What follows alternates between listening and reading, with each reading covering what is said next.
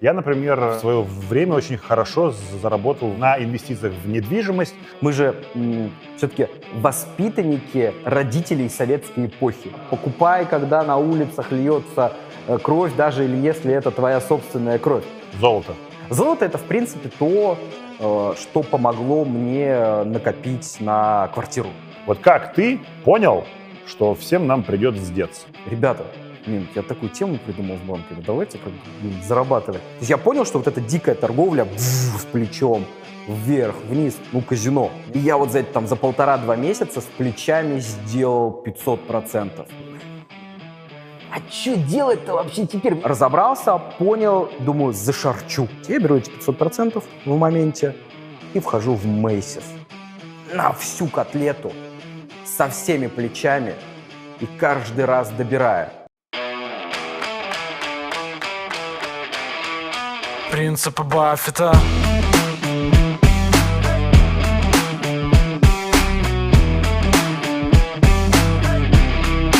Принципы Баффета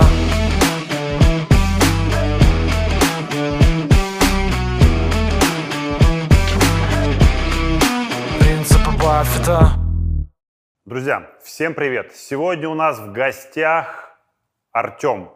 Многие из вас знают его по пульсу инвест-адвокат. Он владелец своей юридической компании.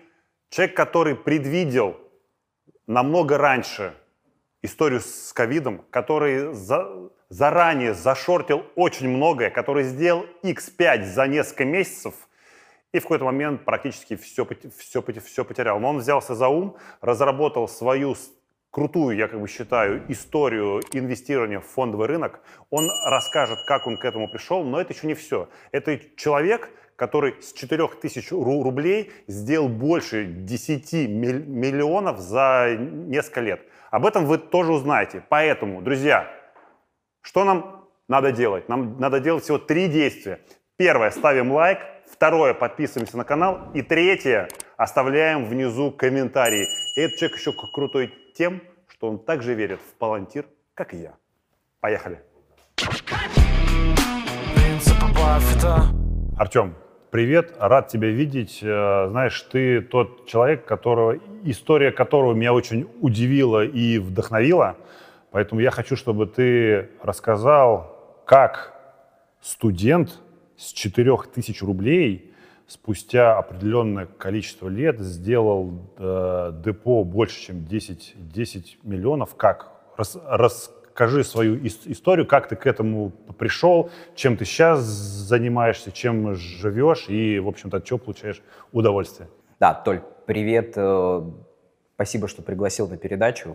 Очень интересно, потому что смотрю тебя с, с первого выпуска. Я был студентом, учился на юрфаке э, собственно говоря, денег было не очень много, там, какая-то стипендия, какие-то подработки. Я начал работать с 18 лет и понимал, что если самостоятельно не организую свою жизнь финансово, то есть не разберусь в этих вопросах, то вряд ли там мана небесная в каком-то формате мне поможет. И я решил разобраться вообще в финансах, как они устроены, как они работают, э, что, что, что вообще делать.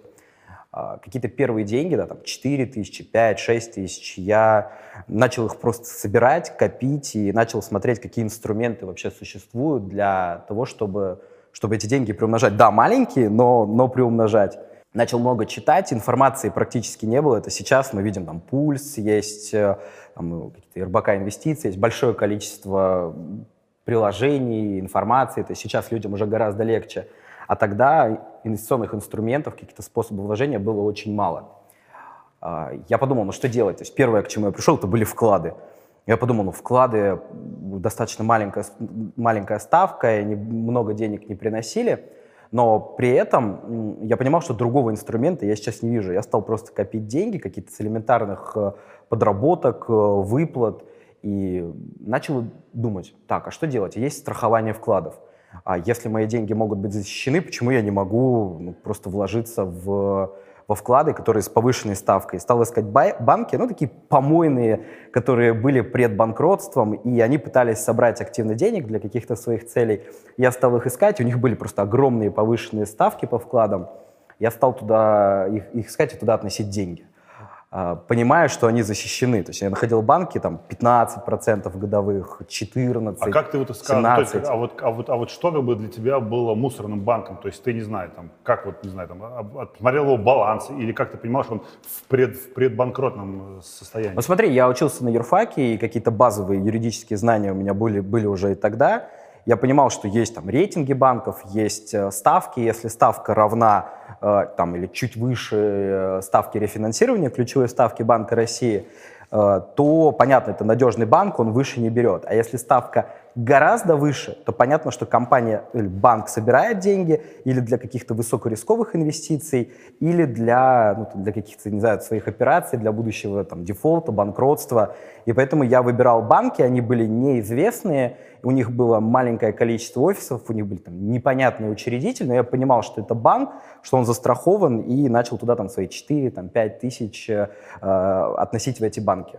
И действительно пошла история, то есть я отнес первые деньги э, в подобный банк, и мне выплачивали там, 15% годовых, и через э, полгода, то есть я там копил, то есть четверку вложил, она пошла собираться, собираться, собираться, и начал, ну, знаешь, как, ну, как добавлять что-то там со стипендии, где-то подработал, где-то там что-то осталось, сэкономил на еде и начал аккуратненько, аккуратненько складывать. И первый банк пошел в дефолт, и моя схема прошла. То есть я правильно, правильно все рассчитал, я получил свои проценты, э, пошел потом в другой банк и по страховке получил эти деньги. И в таком формате я начинал какое-то первое, первое накопление, это год 2010-2011 год. То есть я видел, что, что это возможно, что это работает, и в таком формате начал копить. Ты студент, да? Вспоминая себя студента, это довольно-таки, знаешь, такая веселая, безбашенная жизнь. Ты не думаешь о каком-то будущем. Ну, я не получал стипендию, потому что я учился в коммерческом вузе, да, но это какая-то безбашенная жизнь, это тусовки какие-то там, пьянки, гу- гу- гулянки. Что как бы являлось для тебя мотиватором? Молодой человек, который в 18 лет задумывается о том, как он будет себя с точки зрения финансов э, чувствовать там в ш- в 60 лет. Многие и там в 30, в 40, в 50 об этом не задумываются. Вот что для тебя явилось каким-то триггером, что вот окей, как бы у меня стипендия, то есть маленькая стипендия, но я все равно буду откладывать деньги, чтобы у меня есть какая-то вот такая вот долгая глобальная цель. Ну, смотри, я понимал тогда, что денег, ну, объективно не хватает. А тебе хочется девушку сводить куда-то в хорошее, там, не знаю, какое-то кафе или в кино, э, тебе хочется лучше жить, да, и ты должен искать какие-то варианты. То есть я понимал, что я такой ботан классический был, да, то есть я там отличник, у меня там, там красный диплом потом был, и там и не один. И то есть вот по факту я был такой ботан, был весь погружен в работу, и мне остро не хватало денег. То есть я понимал, что мне денег не хватает, и вместо того, чтобы их, э, не знаю, там, э, ну, просирать уж, извини, да, я начал их собирать, собирать, собирать. Я понимал, что почитал про сложный процент Эйнштейна, да, гениальная вещь, что он сказал, что ни- ничего более гениального, чем сложный процент нет. Там и у Грэхэма, и Гейтс, все, все, все позиционируют историю и Баффет, да, по, по сложным процентам. Я прочитал такую логику и думаю, так, ну если денег мало, Э, если я их буду тратить, у меня же их будет еще меньше. А мне ну, хотелось как-то нормально жить, мне нужно было там ду- задумываться о покупке квартиры, о будущем. Ну, то есть я по факту был классический ботан, которому не хватало денег, и я решил найти просто ну, вариант, э, как, как, как, И ты как- решил нах- нахлобучивать нахлобучивать банки. банки, да, да, да, да.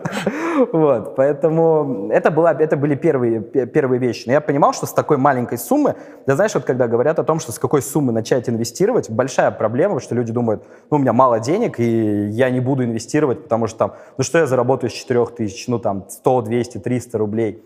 Понятно, что я, и я это понимал на тот момент, я начинал просто работать. Ну, какой-то первый капитал накопить нужно было. И я работал, да, не знаю, там в университете у себя работал, где-то на рынке работал, э, мед разгружал. То есть была такая как бы активная история. То есть я пытался искать э, вещи, там на ярмарке медовый работал, какой-то по тысяче мне платили, я эту тысячу забирал, нес на следующий день в этот банк.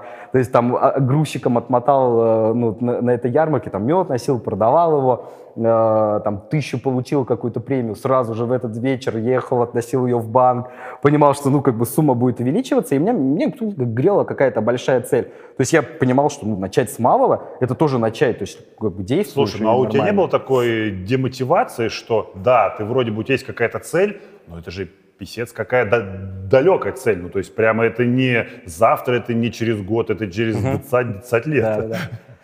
Но смотри, я понимал, что если не начать, то есть вот если ты не начал, ты все равно к ней не придешь. То есть, ну, как говорится, чтобы по лестнице, да, дойти до, э, до своего этажа, необходимо, ну, делать какой-то первый шаг. И поэтому я и, и- сейчас всем говорю о том, кто люди обращаются, спрашивают, Артем, а как начать, что делать? И говорят, а с какой суммы начать инвестировать? У меня не очень много денег. Я говорю, с любой. То есть инвестиционных инструментов очень много. А сейчас, вот когда уже пошел такой, знаешь, инвестиционный бум, когда стали дешевые брокеры, я помню время, когда брокеры были дорогие, брали большие комиссии, когда вся эта история была очень тяжелая. Сейчас это все очень легко, и ну, с моей точки зрения начать, э, начать, инвести- ну, начать инвестировать сейчас можно с тысячи рублей. То есть я, я в этом уверен, и сейчас, то есть когда мне приходилось выдумывать трудные схемы по поиску дефолтных банков, которые могли дать там 15-17 годовых, то сейчас, э, сейчас все это реально. Ну, смотри, тут интересная история, э, это уже какое-то накопительство первое прошло, я уже работал, я работал юристом, э, зарабатывал какие-то первые деньги, Э, было, слушай, достаточно трудно, я учился, у меня два высших были параллельных, я, знаешь, доучивался до 17.30, то есть с утра и до 17.30, и потом шел на работу, и она мне там зак- заканчивалась в 10, то есть меня все это поджимало, мотивировало, мне нужно, было, ну, нужно было что-то делать, я понимал, что уже закончу вуз, блин, надо где-то жить. Ну, ну, в тупую надо где-то жить, или смогу ли я там, не смогу. То есть я пытался скопить какие-то первые деньги на квартиру. Я ее в итоге потом вот за счет этой схемы и купил, и, и не пожалел, что я вообще начал разбираться. Я засыпал, э, тогда еще телефоны были, ну, знаешь, как бы такие как бы не очень. Я засыпал на различных форумах, я находил, были какие-то такие шаромыжные абсолютно инвестиционные платформы, где ты заводил деньги, люди торговали э, валютой, и тебе отдавали с этого процент. То есть это не пифы были, а пафы какие-то. То есть вообще какая-то абсолютная, абсолютная инвестиционная дичь. Ты не понимал, куда ты отдаешь деньги, что, ну, где-то какую-то часть капитала я и туда отправлял, и там бывали прям действительно хорошие проценты. То есть там было, какая-то, было какое-то регулирование. То есть я находил, я засыпал, я реально засыпал и искал инструменты, как, как, как научиться инвестировать, куда можно вложить. И э, я понимал, что есть, нашел такую штуку. Это был там 13-14 год, как раз начиналась э, история с этими геополитическими моментами. И я понимал, что все будет э, идти к тому, что валюта будет расти. Но подожди, это, вот эта история с валютой, это уже после того, как ты уже все банки нахлобучил, Да, они, да, да, да, да. они уже видели, что когда, если входит в банк Артем, говорили, не, Да, да, да, Артем». со своими 50, там, 20-50 тысячами рублей, они не, не, парень. Так я очереди простаивал, то есть действительно я был не один, были люди реально, которые в эти же банки пытались успеть донести денег. Я помню, я в один банк, э, ну не буду по понятным причинам его называть, его уже нет, и в отношении собственников уголовные дела ведут. Я помню очереди, представляешь, ну как в Советском Союзе, не знаю, в Макдональдс стояли, и очереди в банке людей, я до ночи стоял, э, до 11 часов, просто чтобы деньги свои внести вклад, потому что они еще и начисляли процент. То есть там очень был интересный сложный процент, и я, постал, я в нем разобрался каждый месяц. То есть э, деньги со счета поступали каждый месяц э, на, соответственно, на счет и начислялось сверху. То есть я понимал, что процент начисляется, и процент на процент, и сумма увеличилась. Да, я собрал какие-то деньги э, на вот этой банковской истории. Я параллельно я работал. Конечно, люди, которые начинают с нуля, да, ну слушай, ну что им делать? Ну, блин, ну работать. Ну, если нет, ниоткуда не прилетает, нет там богатого папы, никто ничего не подарил, не сделал, ну какие варианты? У тебя есть варианты работать и начинать откладывать. То есть история вот с этой финграмотностью, да, начинается с элементарной работы. Ты понимаешь, что есть как-то функция трудовая, и ты можешь ее в каком-то формате применить. Получаешь деньги, не все их тратишь, какую-то часть откладываешь и начинаешь искать инструменты. Я начинал с диких инструментов, с абсолютных-то пафы, шмафы, э, дефолтные банки. Э, и потом я накопил какую-то сумму. Ну вот это как раз 13-14 год. Это вот этот политический кризис, когда евро там по сотке стоил, э, доллар тоже там приближался, там улетал к, не помню каким значением, тоже там за 80 уходил. Я думаю такой, так, надо разобраться. И здесь я понял, что, знаешь, вот в своей инвест-стратегии я буду использовать еще и политические риски. То есть я и сейчас инвестирую, политические риски всегда учитываю. Ну что могу здесь сказать? Я понял, что нужно все деньги, которые я нахлобучил в банках, ну, нужно, короче, тащить э, в валюту. И параллельно начал разбираться в золоте. Я почитал, разобрался, понял, что если какой-то геополитический риск идет, идет какая-то такая тяжелая ситуация, то обычно э, золото как защитный актив, она начинает расти. И э, я вложил в валюту и в золото. Начал разбираться, как вложить золото. То есть любой человек может в этих вещах разобраться. Можно было купить физический слиток золота в банке, но у меня денег столько не было. Соответственно, я понял, что мне... И там еще налоги были невыгодные, я всегда налоговую, налоговые риски просчитываю. А, я решил покупать ОМС в Сбере, а, обезличенный металлический счет, и я в моменте продал валюту на пике, вытащил там, не знаю, там, там в районе 70 рублей, это уже 70 тысяч рублей было, может быть 80, и оттащил все в обезличенный металлический счет. И он еще увеличился на 50%. И я понял, что есть инструменты, которые, ну, реально могут помочь мне там, прийти к моей цели, да, там, не знаю, иметь возможность, там, ну, реально, там, элементарно, там, девушку в кино сводить и там, не думать о том, э, а, а что поесть там, да, в какой-то момент. Хотя я тоже там и макарошки покупал по 7 рублей, искал, и какие-то вещи эти делал специально. То есть я пытался выстроить финграмотность свою, но не было источников. Видишь, вот как бы но, в этом но, была смотри, проблема. вот твоя вот, ты говоришь, как бы я как бы вкладывал деньги, потому что там девушка там, там ну, была. То есть смотри, для тебя вот это вот ин инвестирование там в банки, в валюту, в золото, это было я себе отказываю, мне тяжело, я как бы поджимаешь, покупаю макарошки по как бы 7 рублей, uh-huh. вот сижу целый месяц на ней. То есть это, знаешь, это себя, ты в себя в чем-то ограничивал, uh-huh. чтобы вот э, там через 20 лет прийти к своей цели и откладывать деньги. Либо как бы ты понимал, что окей, мне на, мне на жизнь надо 100 uh-huh. рублей, вот у меня все то, что я зарабатываю за месяц свыше 100 рублей, я uh-huh. вот несу туда, туда, туда, туда. Слушай, тут два направления, на самом деле, я для себя выбрал. То есть первое направление, я понимал, что нужно, как я сказал, больше работать. То есть больше работать, больше добирать денег. Не сказать, что я там всю жизнь сидел на макарошках, это какие-то вот первые вот эти пифы, пафы, банки, понятно, что там была вот эта ситуация. Но потом нет, потом я просто выч, вычитал в интернете, вот начал искать, как копить деньги, как, э, как их собирать, как их приумножать. И везде были какие-то вещи о том, что ну, начните с учета расходов. То есть посчитайте реально то, что вам нужно, рассчитать. То есть я, там, знаешь, начал какие-то приложения скачивать по походу в магазины, чтобы не купить там лишнюю бутылку колы. То есть я начал, ну, реально в, в чем-то себя ограничивать. А потом параллельно я просто начал работать, я нормально, профессионально как юрист развивался, и там моя зарплата там росла, ну, в районе там плюс 50% год к году. Но я с маленькой суммы начинал там работать с каких-то стажером, может быть, там с 3 тысяч, 5 тысяч рублей. Но потом это стало там 3, 4, 5, 10, 20, и потом там уже уходила дальше, но это вот именно карьерный путь. И, конечно, потом я уже переставал, переставал экономить, да, и просто определил нормальную финансовую грамотность и стал формировать вот эту финансовую подушку. То есть для меня в жизни очень важно иметь э, э иметь запас, иметь финансовую подушку, чтобы чувствовать себя свободно. Ну вот скажи, как, вот, вот как ты считаешь, э, те, кто хочет ин, инвестировать в любые финансовые инструменты, им надо понимать, э, куда они тратят свои деньги. Это как-то им поможет? Да, сто процентов. Ну, то есть, если нет первоначального капитала, первоначальный капитал нужно скопить.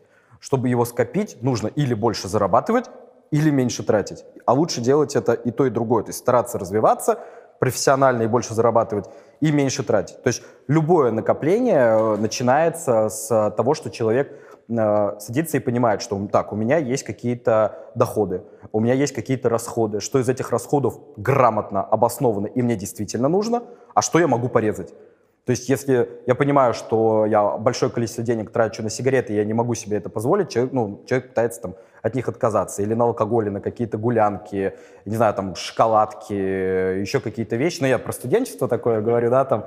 Но, блин, получается, что так. То есть я понимал, что если я не буду э, расходную часть свою уменьшать, то как бы моя доходная часть не росла, я все равно не приду. То есть что такое финансовое планирование? Я еще тогда понял, тогда, 18 лет, что я должен увеличивать доход и уменьшать расход. И вот на этом балансе держаться и начинать, начинать э, потихонечку эти деньги откладывать. Но их просто откладывать под подушку было, ну, блин, странно, да, то есть я же хотел продвинуться в этой части, да, и пытаясь продвинуться, я начал разбираться. Вот к этому пришел. То есть, да, контроль дохода, расхода, блин, ну без этого, без этого, мне кажется, вот человеку, который сейчас, э, не знаю, там смотрит, да, интервью наши и думает такой, блин, что они там рассказывают. Ему просто нужно сесть и подумать, так, у меня есть доходы, у меня есть расходы, и попытаться их соотнести, то есть срезать те расходы, которые есть, и начать аккуратненько инвестировать, а дальше, я думаю, что все будет нормально, там Вселенная поможет. Золото. Золото. Золото это, в принципе, то, э, что помогло мне накопить на квартиру.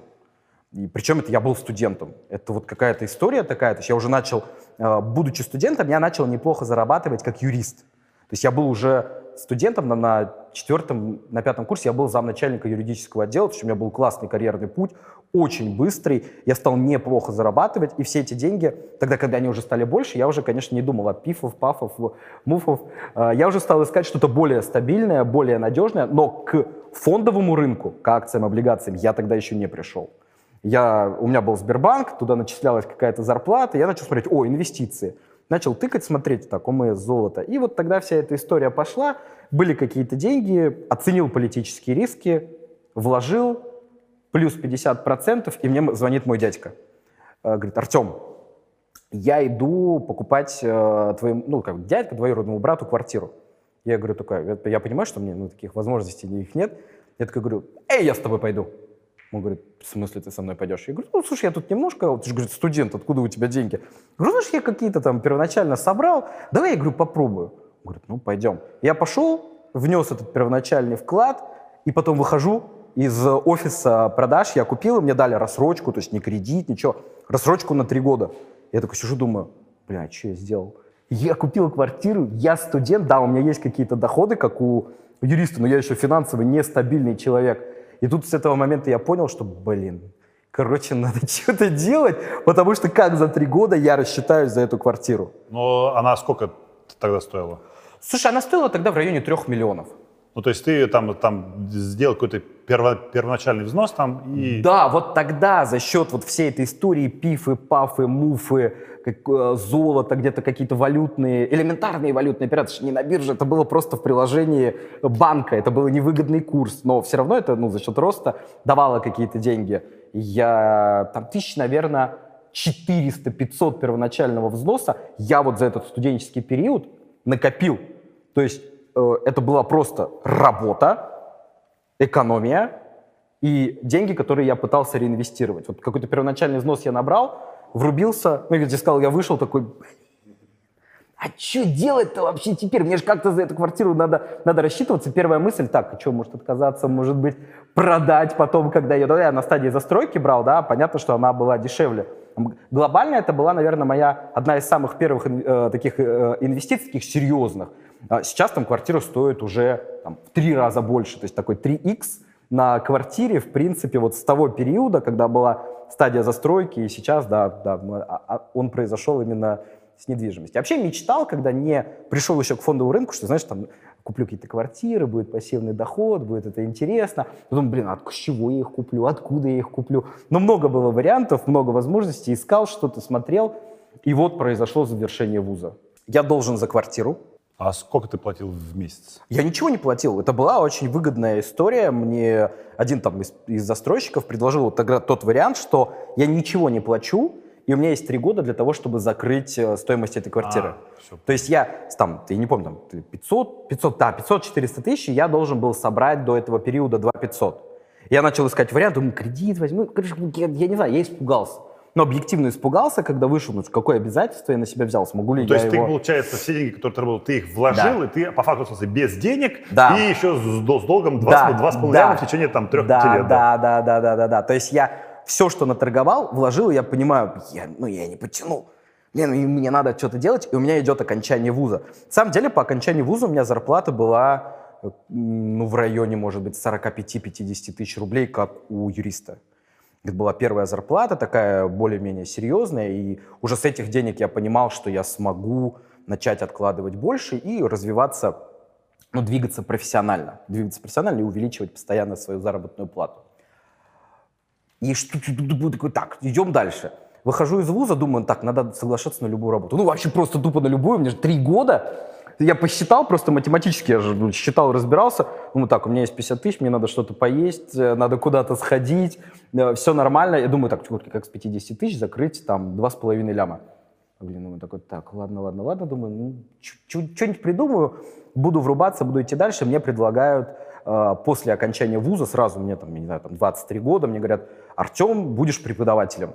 Я такой, ну, да, думаю, чуть любые деньги, я буду соглашаться. Мне, в принципе, это близко. Пошел работать э, преподавателем в ВУЗ, читал долго корпоративное право и вообще долго работал преподавателем. После, э, после этого я такой думаю, угу, так, работаю преподавателем, классно, но деньги-то надо как-то отдавать.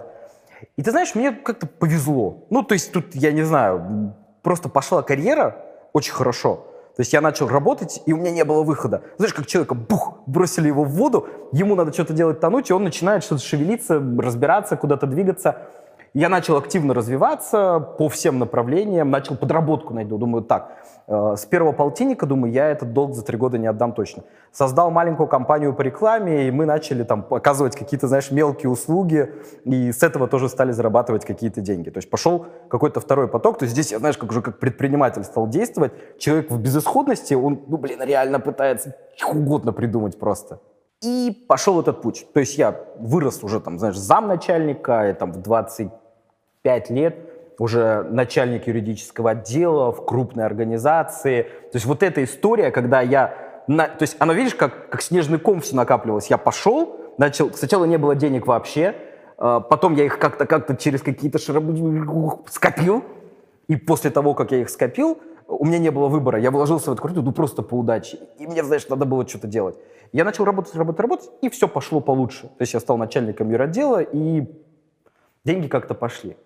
А, я думаю, так, все, легче, теперь я уже, в принципе, нормально зарабатываю, там, не знаю, там, 1150 у меня уже была зарплата, то есть с этих денег я понимал четко, там, да, в районе 150, там, иногда чуть, чуть меньше, чуть больше, но и бизнес уже этот рекламный небольшой, чуть-чуть какие-то деньги приносил, сейчас у меня его уже нет, но тогда это было там 1015-20, там, с ребятами на рекламе зарабатывали. Думаю такой, так, окей, теперь у меня появились деньги, но финансовую грамотность я не знаю. Но, и у меня был такой момент, такой вот реально такой, ну, трабл, проблема. То есть у меня первые деньги появились, до этого их не было. И я где-то месяца на 3-4 забыл об этом долге и начал жить на широкую ногу. Ну, блин, что мне 24 года, у меня 150 тысяч, а там, не знаю, там такси, не такси, какие-то дорогие вещи – Потом на каком-то этапе встретился человек, э, который, с которым я познакомился, он хорошо разбирался в финансах, э, его Роман зовут, и он мне говорит, так, Артем, говорит, ну, мы с ним общаемся, общаемся, Роман говорит, Артем, а что ты, говорит, ты как-то от э, верного пути сбился? И он мне, знаешь, вот вернул, вернул на истинный путь, я начал опять вернулся, опять все рассчитал, все отлично, и начал двигаться к своей цели. Потом я устал работать в этой организации, ну, объективно, то есть я думал так, я поменяю немножко нишу, уйду куда-то, посмотрю, думаю, как буду дальше развиваться. Ухожу и вероломно ухожу на снижение зарплаты в два с половиной раза, но, имея этот долг, но уже его меньше, конечно, э, ухожу на снижение зарплаты, и вот у меня был просто год непонятки. То есть я шел ради карьеры, э, я понимал, что это к чему-то приведет большему, чем то, что я имею сейчас – но рисковал страшно. Я ходил, потом искал, думаю, так, если что, кредит возьму, если еще куда-то. Слушай, ну ты мне скажи, да. когда ты зарабатывал уже больше, когда говоришь, там 150 тысяч. Ну, в районе, ты, да. Ты какие-то деньги откладывал, инвестировал, или ты просто их э, откладывал и отдавал банку? Ну, то есть ты тогда э, про, про рынок... Вот тогда э, я откладывал только в банке.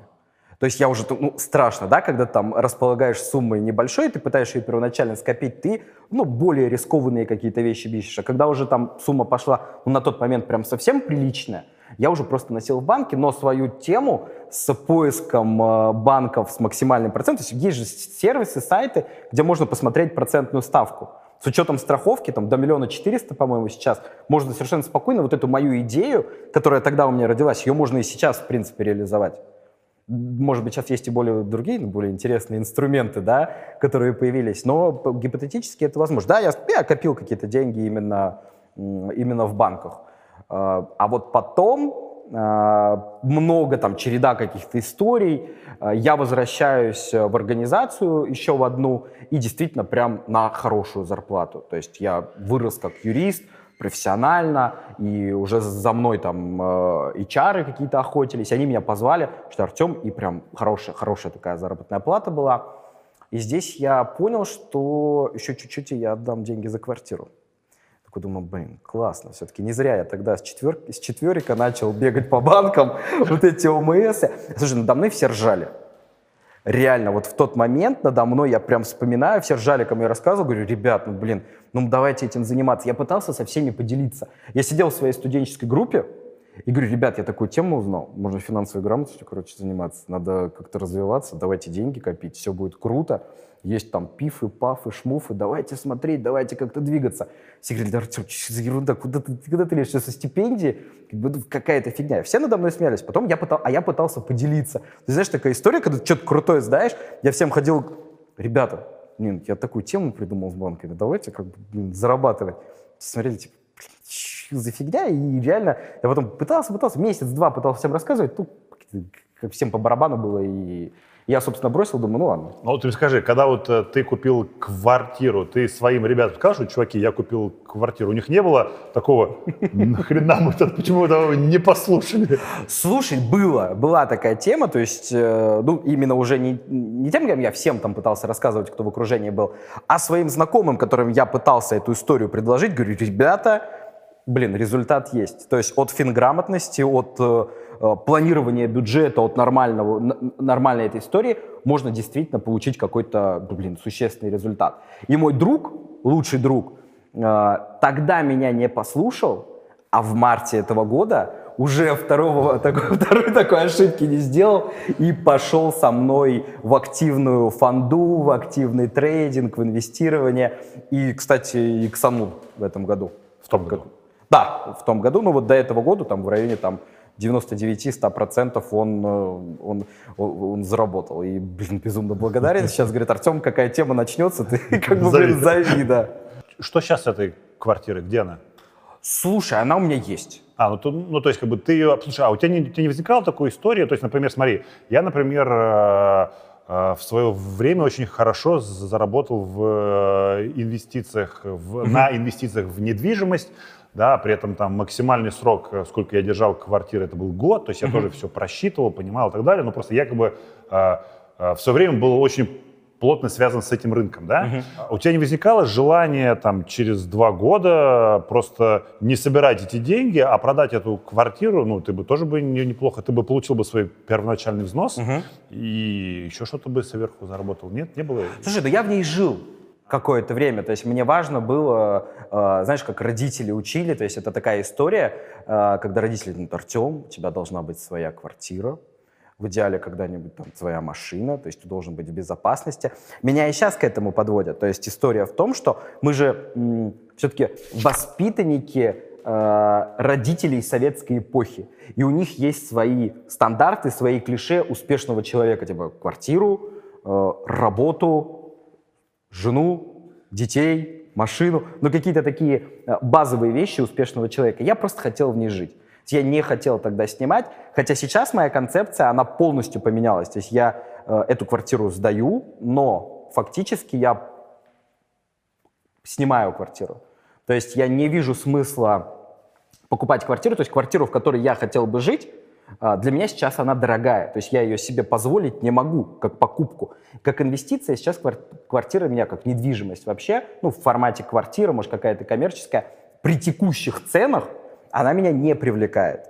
И поэтому я сейчас недвижимость не смотрю, я снимаю, то есть я выбираю ту квартиру, которая мне удобна. И знаешь, я здесь тоже как бы такой еврей в этом плане. Я недавно э, в своей квартире, вот в этой первой, на которой я накопил, менял душевую. Я здесь сидел, знаешь, что такую финграмотно сделал? Поменял душевую, там, в районе, там, не знаю, там, у меня вышло там, в районе 50 тысяч или 60 тысяч рублей. Я вспоминал, сколько я инвестировал в ремонт, я сейчас снимаю квартиру, понимаю, сколько я экономлю на ремонте, сколько я экономлю на каких-то затратах, пожил хорошо, здорово, уехал, это та недвижимость, которая у тебя есть. То есть сейчас я в сторону недвижимости не смотрю, и все мои активы — это фонда.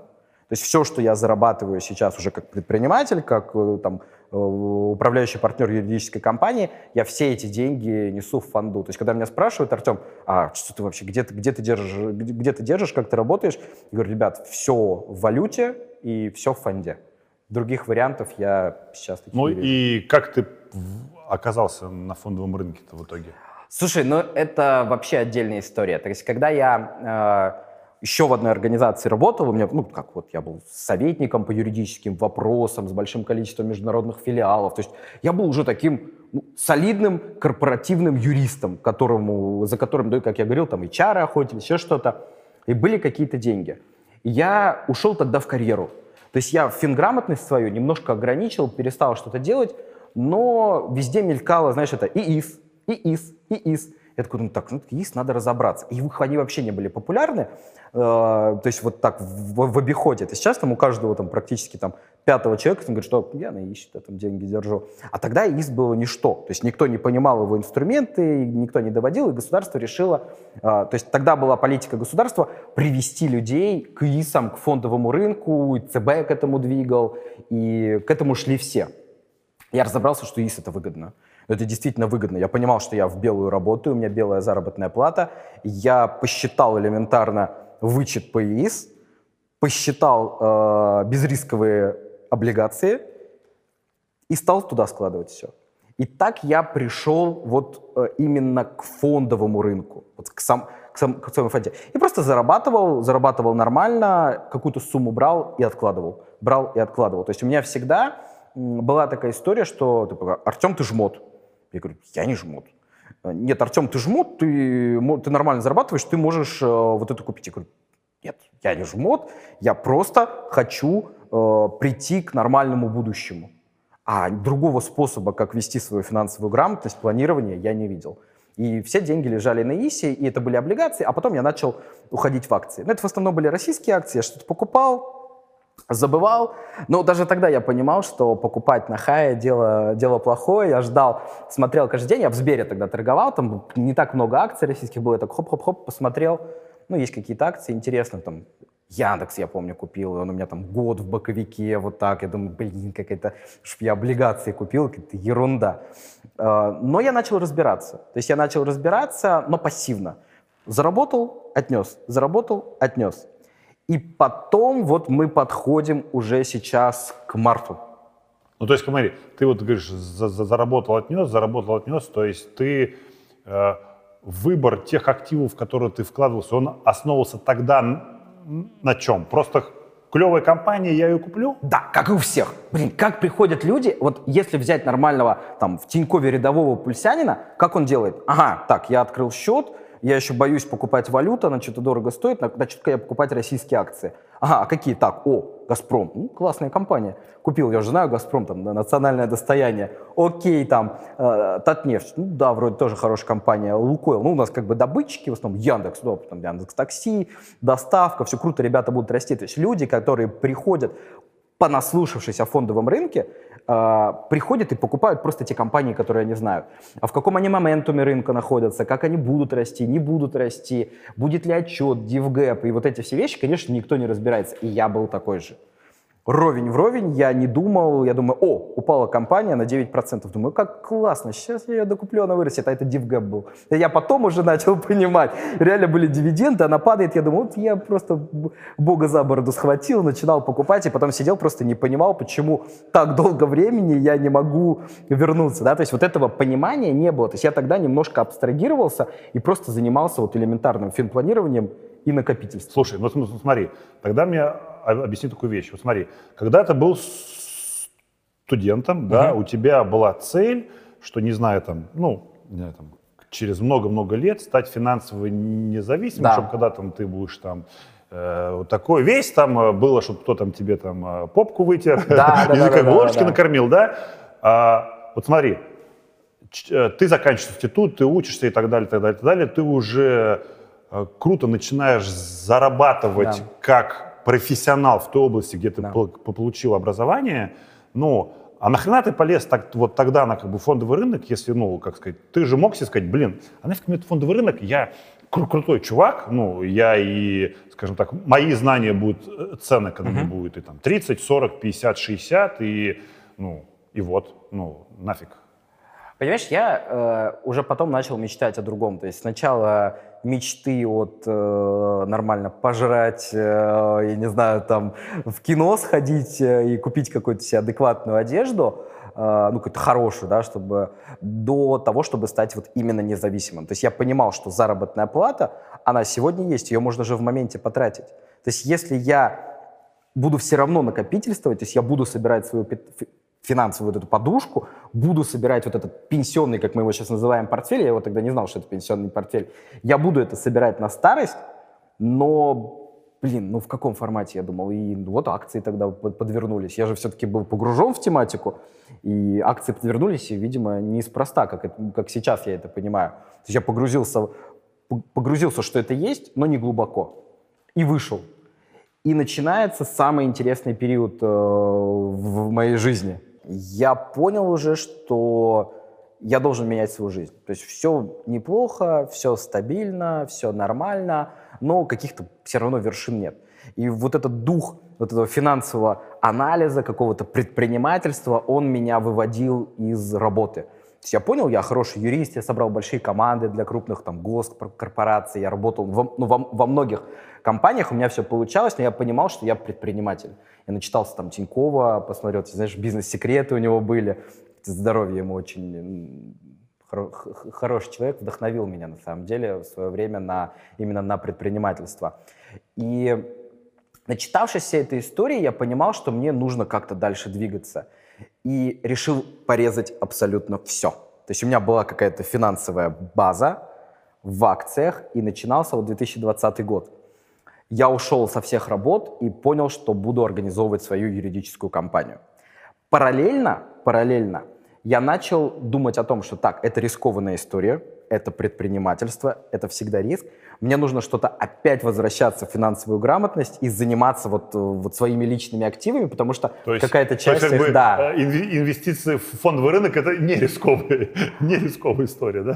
Слушай, ну вот с моей точки зрения предприним, э, предпринимательство история более рискованная, но смотри, э, ты можешь вложить э, крупную сумму, несколько миллионов в какой-то проект, ты не, ну, в проект, например, да, когда инвестор входит как, э, там, как бизнес-ангел или как инвестор, и там будут работать другие люди, непонятно, к чему это приведет, сольют твой бюджет, не сольют твой бюджет. И эта история более рискованная. Я знаю ребят, которые раньше, до 2020 года, распоряжаются неплохими активами, и раньше они искали стартапы по России – выискивали эти стартапы, вкладывали туда деньги и очень часто горели, о фондовом рынке не думали. Ну, абсолютно не думали. Сейчас мы с ними общаемся, они говорят, Артем, мы в стартапы не полезем. Мы будем искать стартапы уже понятные, публичные, там, на американском рынке, на китайском, на Гонконге, где угодно. Мы будем искать уже стартапы, которые ими, ну, как стартапом мы их не назвать, да, но молодые компании, перспективные на рынке, потому что мы понимаем свою защищенность. То есть мы в меньшей степени, то есть сейчас большое количество людей, которые раньше рыскали в поиске э, молодых инновационных э, ребят и вкладывали в них в какой-то стартап, сейчас ушли в фонду. Я знаю таких минимум человек пять. Э, то есть э, это тема, которая сейчас захватила умы всех. Э, фондовый рынок. Я к ней пришел чуть пораньше, э, но через, опять через, через уход, через какие-то э, проблемы, через какое-то желание, я такой думаю, так, а кем я буду? Я буду управляющим партнером юридической компании и начну ее развивать, но для этого мне нужно создавать дальше свою финансовую подушку. Потому что той суммы, которую я все-таки закопил за этот период, ее, было, ее не хватало. И ничего умнее, чем прийти на фонду, блин, я не нашел. Я много читал, опять смотрел, ну вот эти все, понятно, что я уже не бегал по банкам, не раскладывал под проценты, ключевую ставку убили, и мне, ну, каких-то вариантов не было. И здесь вошел Тиньков как брокер, э, пошла массовая реклама, я начал смотреть, у них все это очень удобно, начал разбираться. В Сбере были только российские акции тогда, мне стало интересно, и я понимаю, что начинается пандемия. И мой бизнес юридически немножко начинает стопорить его развитие, и понимаешь, что есть какая-то ерунда начинается. То есть, ну, что-то где-то какая-то возможность будет заработать. Я продаю все свои российские акции, облигации и начинаю думать, так, а, что делать? А получается что там как? То есть до э, Нового года, да, мы понимаем, что в Китае ковид, пандемия, а моя юркомпания работала с Китаем. Я переболел Китаем, реально, о, Китаем, переболел, короче, ковидом еще до того момента, когда о нем стали там публично говорить в России, и в китайцы болели, я ездил в Китай, приехал, там, я семья моя, все, все, все, все с ковидом пролежали, потом там, слава богу, больше его... Завозчик. Ну вот, видимо, да, блин, видимо, оди- а- один из тех, кто, кто пр- проконтактировал. Я понял серьезность, то есть я вот этот политический медицинский риск, как аналитик определил. То есть я понял, что до нас, до Европы, до Америки это еще дойдет. И я стал в шорт. То есть я, я такой думаю, так, что делать? Я про шорт не знал. Слушай, такой, ну, ну, да. ну, смотри, такой вот интересный вопрос. Вот если как бы вспоминая историю прошлого года, Да. и на самом деле сейчас, да, некоторые люди считают, что вот э, э, ковид, ну это какая-то шняга, да, что на самом деле все это фикция, да, что и вот если вспомнить там э, ВОЗ, по-моему, там в марте месяц объявил, что это пандемия, да, особо в эту штуку никто не верил, ну, то есть я просто помню, как э, там и Тесла какими-то семимильными шагами, январь, февраль там фигачила, Да-да-да. блин. И все акции там вообще там... Всё росло, Да, всё все росло, как на дрожжах. И все, да, там где-то что-то заболели. И все, как, знаешь, для всех это был как вот, знаешь, как мы...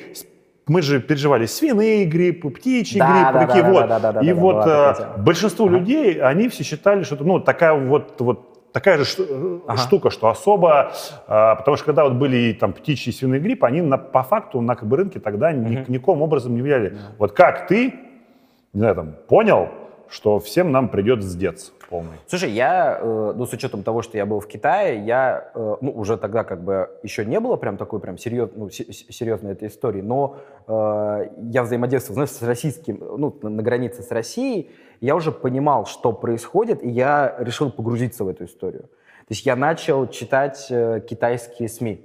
Я китайским не владею, но сейчас, знаешь, очень... Ну, ну, как бы начал читать. Ну, начал читать. Ну, слушай, сейчас это очень легко. Ну да, да. Сейчас люди говорят о том, что а как, как, как читать вообще э, какую-то зарубежную историю, да, как в ней разбираться, очень легко. Он, у меня на, на браузере стоит Яндекс Переводчик, я могу читать э, прессу и СМИ из любой абсолютно страны, и он работает потрясающе. Я абсолютно все понимаю. Я начал погружаться. То есть я понял, что это реально серьезная болезнь, и то, что она дойдет. То есть я думал, у меня была какая история. Все говорили, да, ерунда, пандемия. То, что ты говоришь, да, ничего не будет, не переживайте, там, знаешь, как у Лукашенко, 100 грамм и, и нормально, и в баньку.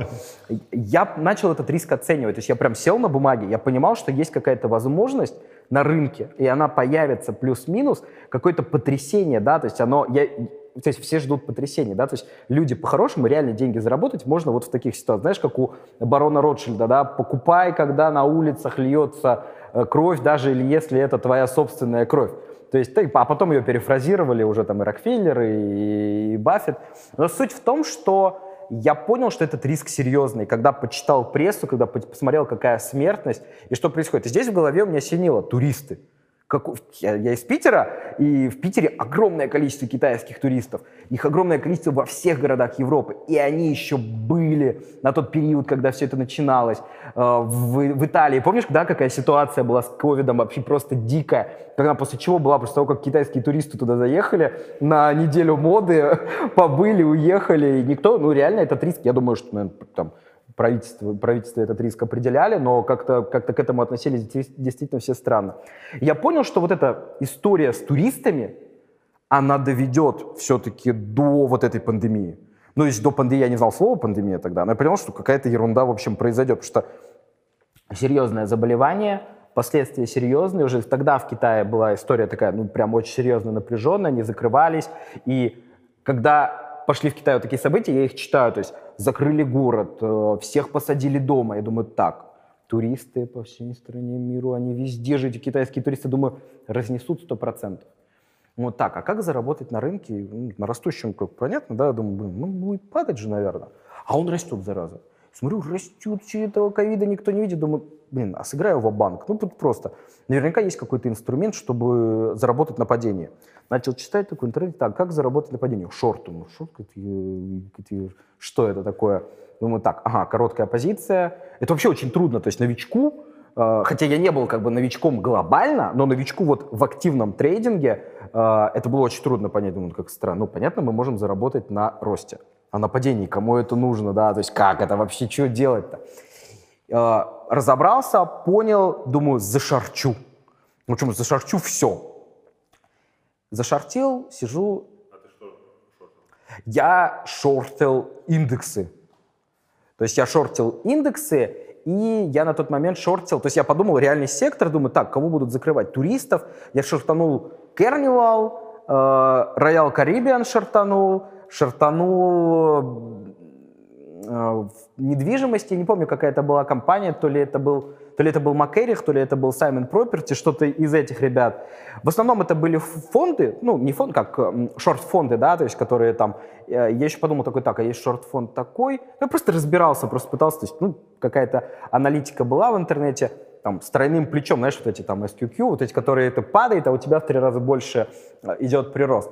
Покупая шорт-фонды, я понял, что я, ну, я думаю такой, так, наверное, я ошибся, что-то я куда-то не туда вынес, какая-то абсолютно ерунда, блин, блин, более приличная сумма. А, и все растет.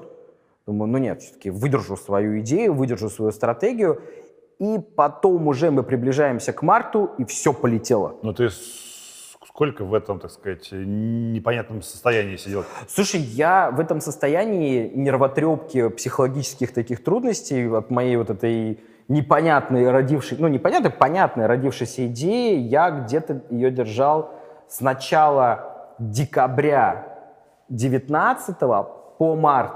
И все росло как на дрожжах, ну реально рынок у нормально тебя, ну, пер. У тебя, у тебя не было сомнений, как бы, мысли, что, может, я ошибся, может быть, я не то? Было, но здесь у меня выродилась какая-то, знаешь, такая первая, первый принцип, у меня есть принципы инвестиционные. Первый инвестиционный принцип – не закрывать свою идею, пока она не сыграла. И тогда я все равно был уверен, я каждый день, знаешь, просыпался. А, а если бы она не сыграла? Ну, то есть... ну, слушай, ну ошибся, ну чего теперь делать? Ошибся mm-hmm. и ошибся. То есть тогда я уже пытался э, больше мы- мыслить как трейдер и начал очень активно там, прессы, много книг читать, погружаться как-то в американскую, э, другую, э, другую там литературу, в прессу, разбираться, YouTube, YouTube какие-то шоу искать тоже там. Нашел интересно, вот Саймона нашел, да, и следил за ним, очень интересный инвестор, который у тебя был.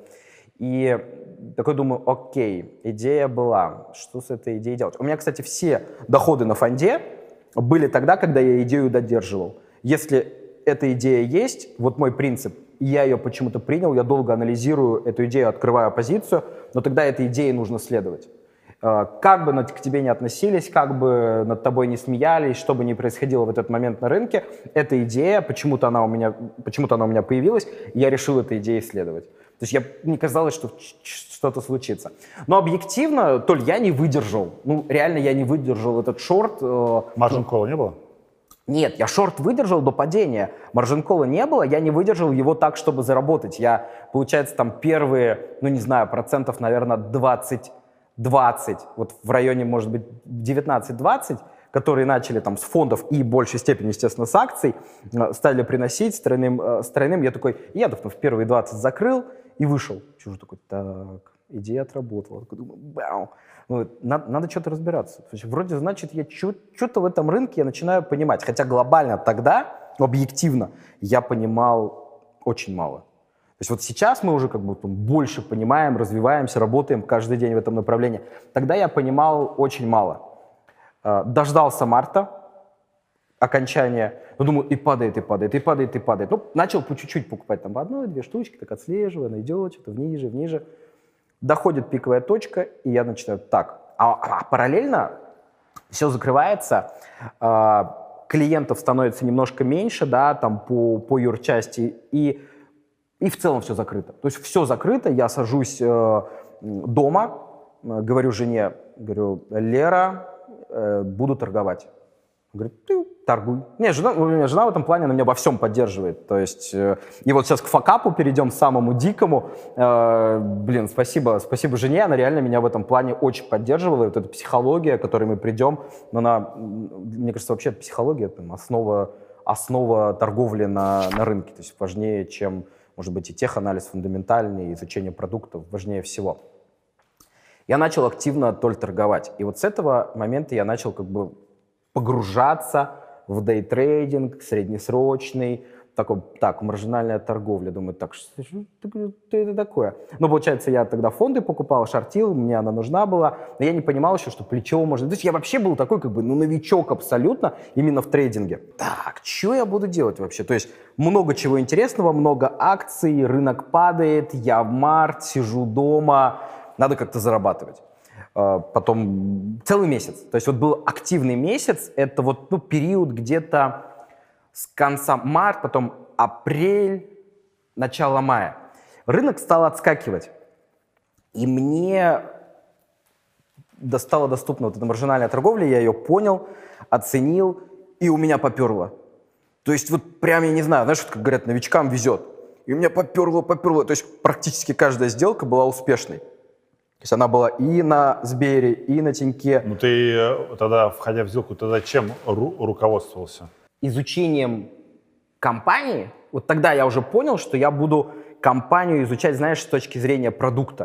То есть это та стратегия, наверное, к которой я пришел сейчас. То есть я торгую от продукта. Когда до того момента, пока я не понимаю продукт, я торговлю не начинаю. То есть просто название красивой компании, ее даже неплохие финансовые фундаментальные показатели я оцениваю, но для меня ключ это продукт. И тогда я оценивал продукт и понимал, что айтишка в большей степени должна пойти вверх. Ну, логично, потому что пандемия, удаленка, Zoom, какие-то облачные компании, компании, связанные с удаленной работой, они должны пойти вверх. И я начал торговать активно, с плечом. И знаешь, у меня раз получается, два получается, я такого не видел. То есть мне, блин, просто прет.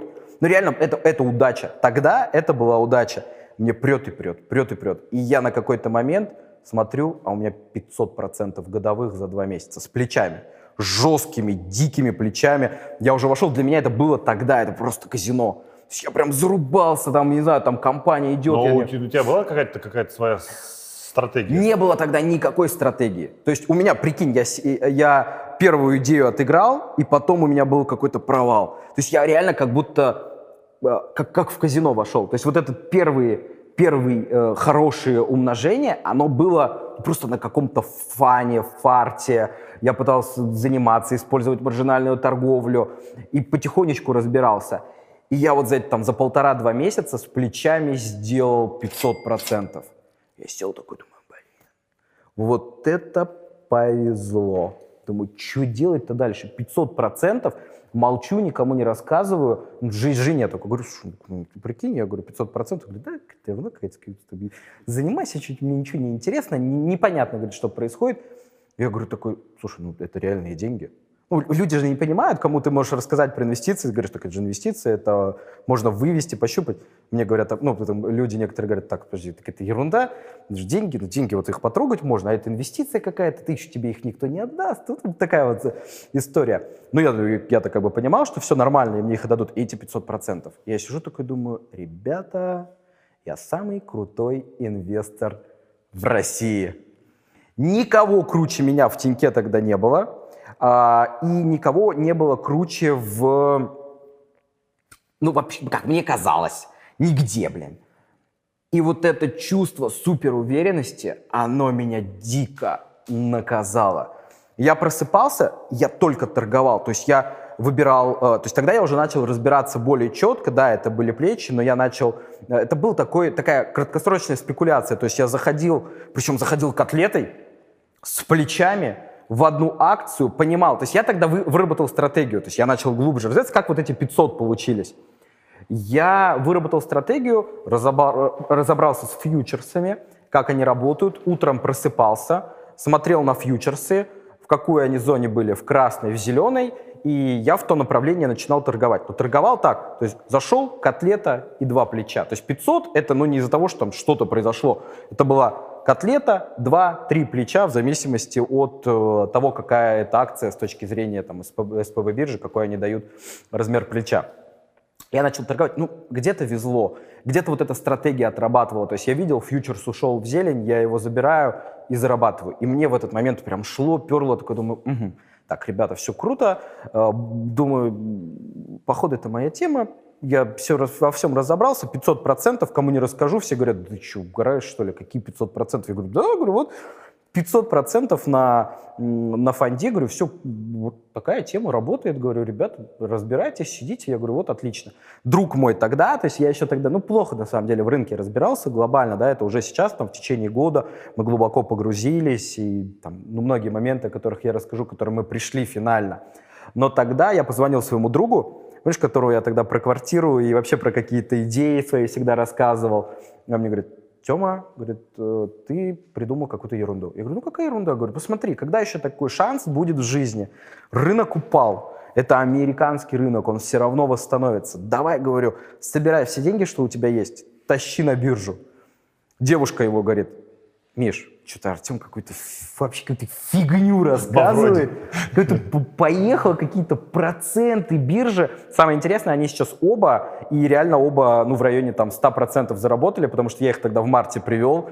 Они не стали дей, ну, трейдингом заниматься, торговать, они просто купили тогда условный э, то, что я, я уже тогда разобрался, реальный сектор, все отлично, и я же его шортил. Говорю, так, ребята, мы в одну сторону сошли, теперь в другую пойдем. Покупай, говорю, Миша, Carnival, покупай Macy's, покупай Макерих, покупай э, American Airlines, Дельту. Я им говорю, ребята, айтишка уже чуть-чуть отстрельнула, давайте в нее не полезем, давайте купим реальный сектор. И сейчас они, ну, они в нем сидели, где-то что-то продавали, покупали, но вот реально оба там, ну, плюс-минус по 100% своих заработали. Но вернемся вот к этому факапу дикому, который был 500%. Я жду такой, думаю, так, походу я буду учить весь мир торговать на фондовом рынке. Но мне реально повезло. Ну, то есть тогда везло, я, э, история срабатывала, и такой, конечно, X5 был исключительно из-за просто гигантских плечей, причем я мог их, использовать их 5-10 раз в день. То есть я заходил в сделку, например, там снимал с нее 2-3%, там с тройным плечом э, это ну, там 6, то есть там 6 в день, 7 в день. И вот в таком формате деньги копились. И подходил июнь. И в июне я попал, блин, так дико попал, что потом где-то дней пять а, психологически выходил вот э, из этой истории и стал вообще заниматься психологией инвесторов очень глубоко. Реально меня привели к тому, что вот я сейчас там более, ну, как бы разумно торгую, инвестирую и в IPO, и в фонды, и у меня большое количество счетов, они в разных странах, и на Гонконге открыт счет, и в Америке, и в России. Привело это к тому, что у меня был дикий факап. Такой страшный, что, в общем, я, я же думал, что я гуру, я на 500%, 500%. Я смотрю на профессионалов, там, говорю, 10, 12, классно. Говорю, ребята, отдыхайте. Я беру эти 500% в моменте и вхожу в Мейсис на всю котлету, со всеми плечами, и каждый раз добирая. Потому что мне тогда, вот тогда я уже ошибся, мне казалось, что все, пандемия, там плюс-минус идет на спад, было лето, какая-то, я помню, такая ситуация, ну как-то как, как мне казалось, что все же туристический сезон будет открываться, сейчас всю эту ерунду закроют, и мы пойдем в нормальную жизнь. И я просыпаюсь в один из дней, фьючерсы на дне, я смотрю на жену, я же понимаю, ну что такое там 4-5 плечей, я уже не помню, прям была огромная котлета. Я говорю, жене говорю, Лера, говорю, походу мне капец. Жена говорит, да, ну ничего, все нормально, Артем, не переживай, я тебя поддержу, не парься, как бы, все нормально. Я говорю, да нет, ты не понимаешь. У меня, говорю, пять причин. Каких причин? Говорю, все нормально, не переживай, справимся, заработаем, выйдем дальше. И я сажусь, на, э, на балконе сел и думаю, блин, а мне же раздавят. Я понимаю, там фьючерс был то ли минус 4%, то ли минус 3%. И я понимал, что вот эти все, ну, как их там называют, там, ребята, там, рисковые, какие-то реальный сектор, помойкой называл всегда, да, я понимаю, что мой месяц будет под ударом просто страшнейшим. Первый день у меня срезает из этих 500 доходности, наверное, процентов, ну, наверное, 100, 150. Ну, представь, там 10% падения, умножь там на, на сумму, оно же еще прям плечо раздутое, ну, может быть, там в районе там 70-80. А психология это какая? То есть, ну, окей, один день упало, ну, ничего страшного. А плечо, От, отрастет. А, отрастет, да. А плечо-то плечо огромное. Второй день еще, третий день еще, четвертый день еще. Я уже на этот месяц смотрю, думаю, не, блин, ребята меня сейчас раздавят. То есть это еще было, не было никакого маржин-колла, ничего, но думаю, ну меня реально раздавят. Блин, что делать?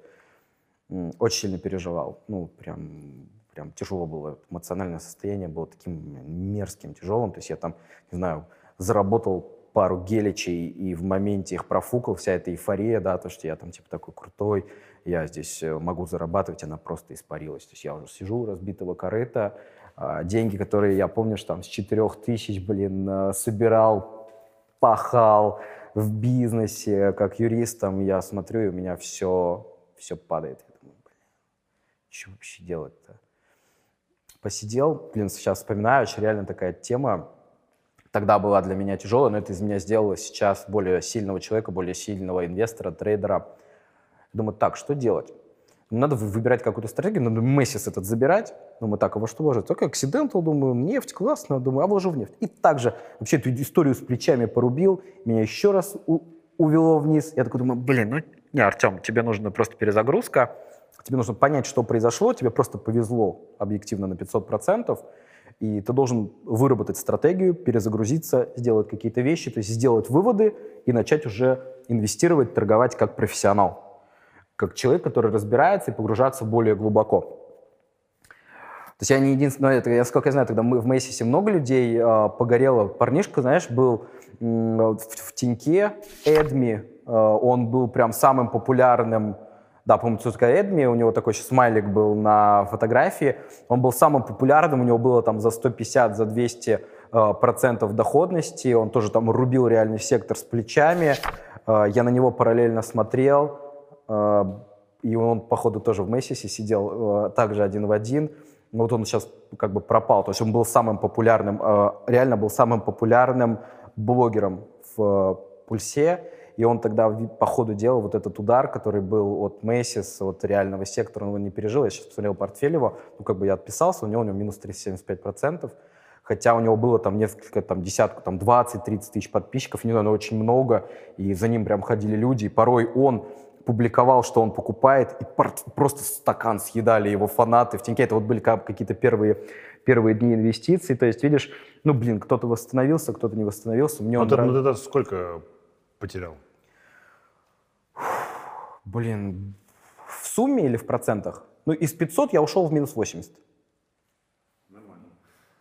Из 500 я ушел тогда в минус 80, но это плечо, да, плечо — это история, которую нужно использовать только с холодной головой. Реально, башка должна быть просто светлая, чистая, ты должен быть готов потерять деньги, если ты рубишь плечо. Ну, я использую сейчас плечо, но я его использую в районе 30% от портфеля, понимаю, что это возможность, которая действительно может помочь заработать, но и огромный риск. Конечно, вот этих историй, когда я бил там 3-4 плеча на некоторых акт, ну как с Мессис это было, когда меня тогда это было, конечно, я не, сейчас это не делаю, и но плечи, да, то есть вся, вся, вся история была э, именно в плечах. И доходы такие были из-за плечей, и убытки были такие из-за плечей.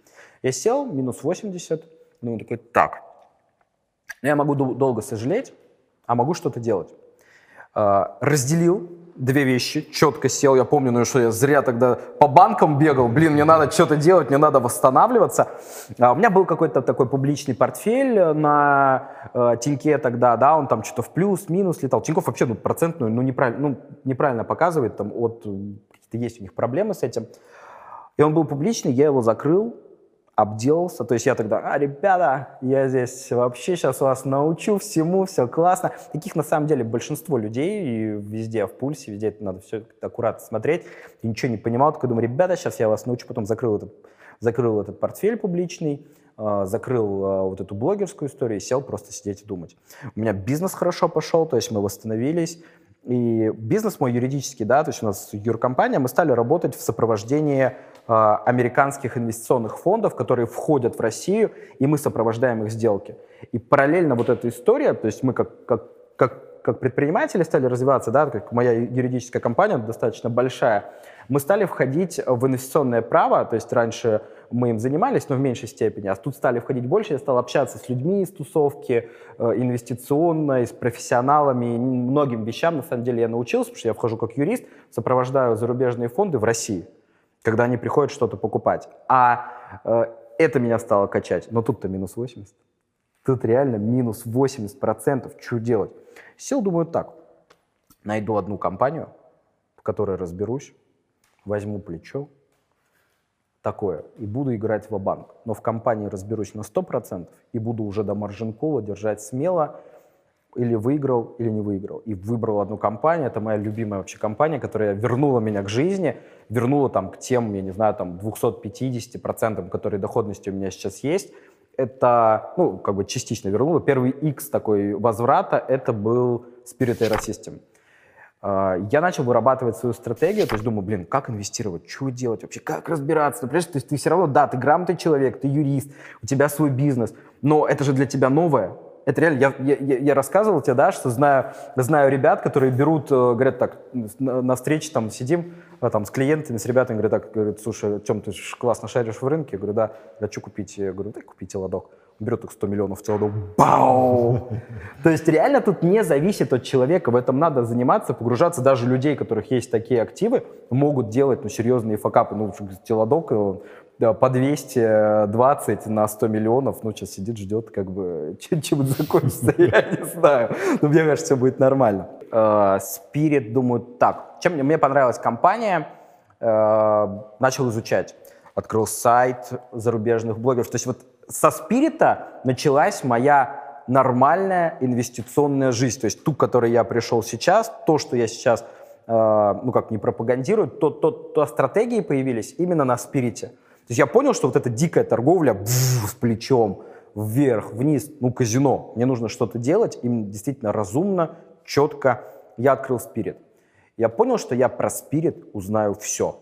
Я сейчас лечу, когда в командировку начали отдыхать куда-то, я смотрю на Боинги, на Airbus, я могу четко сказать, где Spirit сделал флюзеляж, закрылку, где собрал кабину пилота. То есть я про Spirit знал все. То есть я выбрал одну акцию, изучил ее полностью и понял, что Spirit на самом деле ее же считают как э, ну, дочерней компании факти- фактически, хотя это не так, дочерней компании Боинга, что у нее не диверсифицированный бизнес, и все об этом говорили, что самолеты никогда не полетят, ничего не будет, ребята, пандемия, доп. эмиссии, куча долгов, и все надо мной смеялись. Ну, типа, Spirit, Артем, какая-то ерунда. Что за компания, почему ты в нее поверил?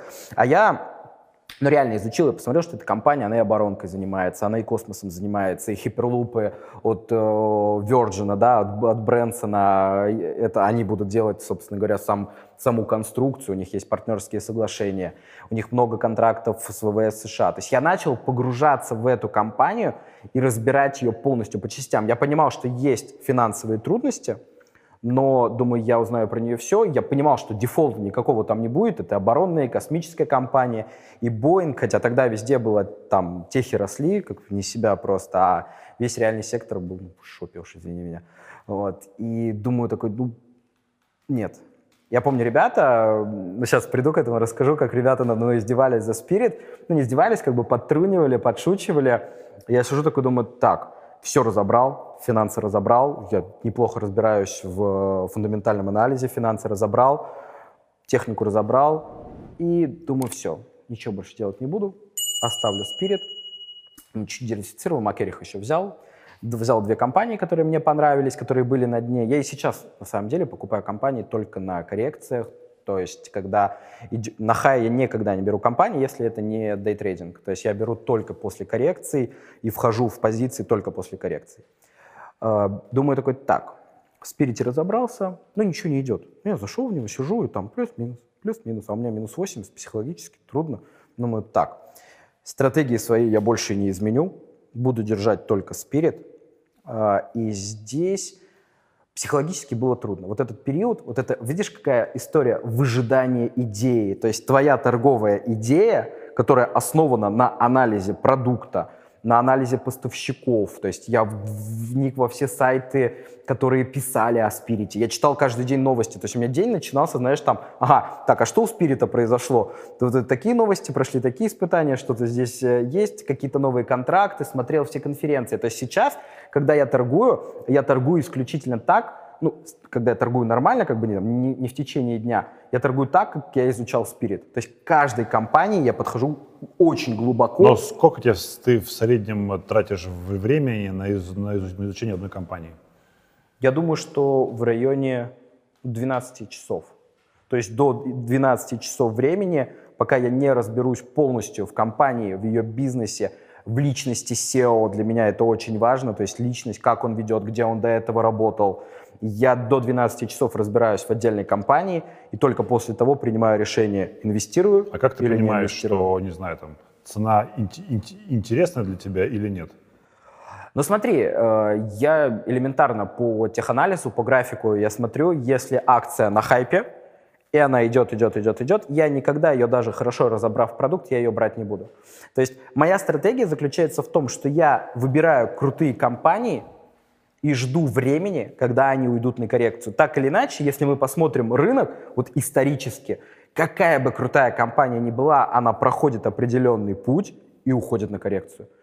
Тоже видим мы сейчас, то есть компании там э, энергетические, металлургические, нефтяные, они сейчас держатся нормально, банки держатся отлично, но вот компании хайповые, там из Кэти Вуд фонда, компании, связанные с будущим, с IT, с облаками, они сейчас находятся на достаточно глубокой коррекции, там в районе минус 100. Тот же Virgin, да, там люди ждали по 100, фактически, не знаю, на 19 они закрылись, на 18, да, что-то около того. Ну, представь, там, это сколько там, 23, там, ну, условных 6, там, 300% в минус. То есть с 60 плюс-минус ушли до 19. Это тяжелая ситуация сейчас. То есть я, блин, ребята, держитесь.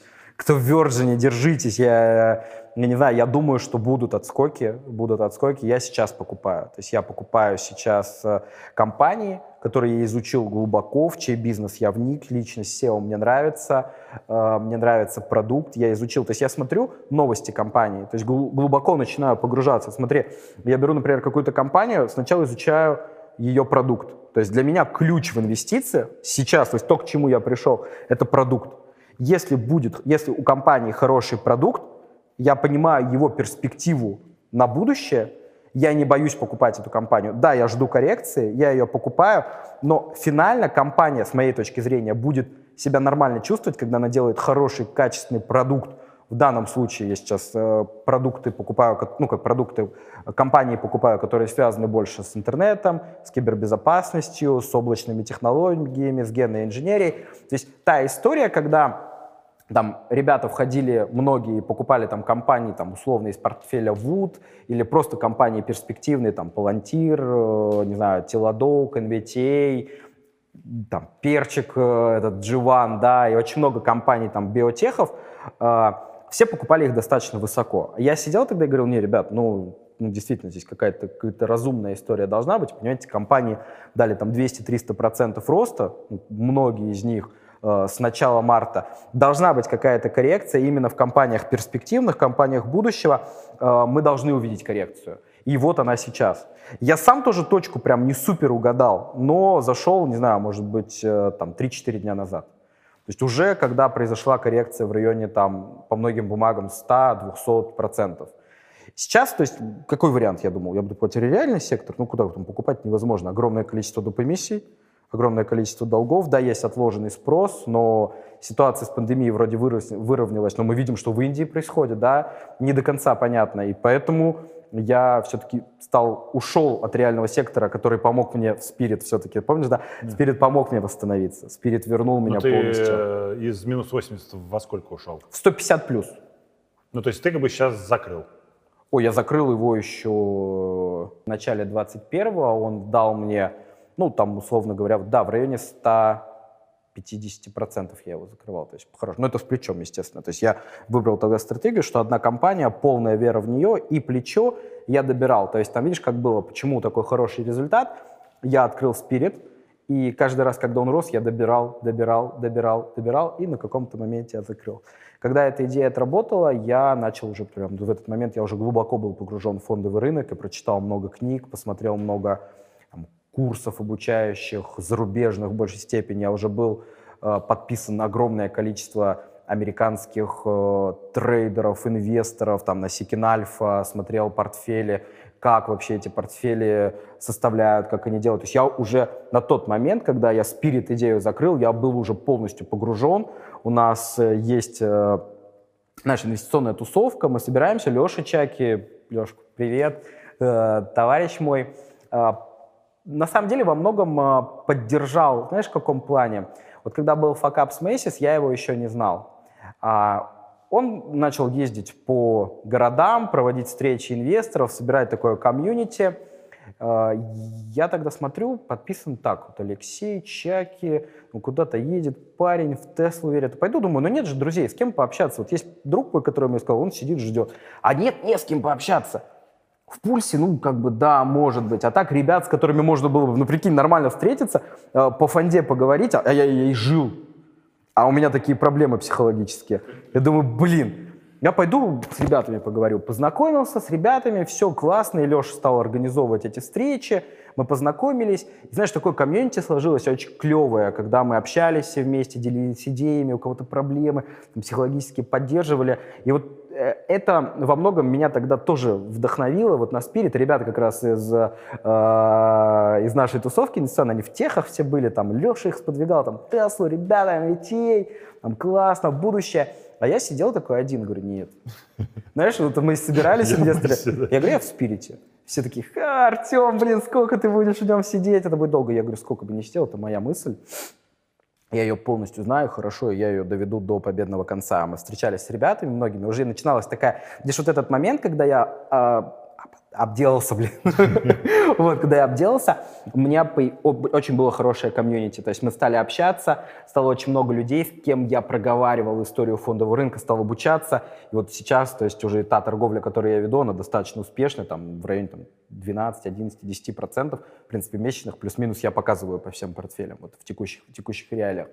Но тогда, тогда мне было тяжело, я выдерживал эту идею, блин, думаю, что делать. Реально помню вот эту вещь, как ребята издевались, говорят, Артем, а, как а, о, Артем пришел, как там твой спирит, Артем? А у них, там Тесла, ребята в Тесле сидят, там прет их все. Я говорю, мое время придет, говорю, не спешите, моя идея отыграет, это, говорю, и начинал, знаешь, я садился там, говорю, ребята, вы не представляете, что за Спирит это крутая компания. Они говорят, какая это, какая компания? Артем, блин, самолеты не полетят, пандемия. Я говорю, не-не-не, ребята, говорю, точно самолеты полетят, давайте смотреть, это и космос, это оборонка, это Hyperloop, говорю, это просто компания будущего. Да, да, конечно, Boeing, говорит, компания будущего. Ну смотри, ну история по Спириту чем завершилась? Э, я понял, что рынок все-таки это не казино, это не вот те истории с первой 5X, которые были. Я погрузился, глубоко начал разбираться в теханализе, фундаментальном, в продукте. То есть моя, мой, моя стратегия инвестирования — это изучение продукта. Когда я вижу, что продукт хороший, то я знаю, что в том или ином моментуме рынка он все равно будет нужен. Две как бы хайповые темы. Это первая, мне компания очень откликается в душе, потому что я считаю, что у нее крутейший продукт. Это вообще бомба, но для меня непонятно, почему никто ее не понимает. И меня тоже там вот так вот э, в пульсе на там, Анатолий, вы нам там обещали 40, она уже там внизу. Первое это палантир. Что скажешь? Слушай, палантир — это то, зачем э, там я и там команда, с которой мы сейчас работаем вместе, инвестируем, то зачем мы смотрим очень давно. То есть мы смотрим со спака, мы покупали уже на Interactive Brokers, мы покупали эти спаки, выжидали их, потом закрывали. Это та история, компания, в которую я влюблен сейчас. То есть помнишь Spirit, вот сейчас для меня одна из компаний — это Palantir. А, я также глубоко погрузился в бизнес, в личность SEO, в личность инвесторов. Алан Карп, да, это Ален Алан Карп, да, это очень серьезный человек, который э, работал и с Маском, и, собственно говоря, был там одним из инвесторов э, в PayPal, э, это Tesla.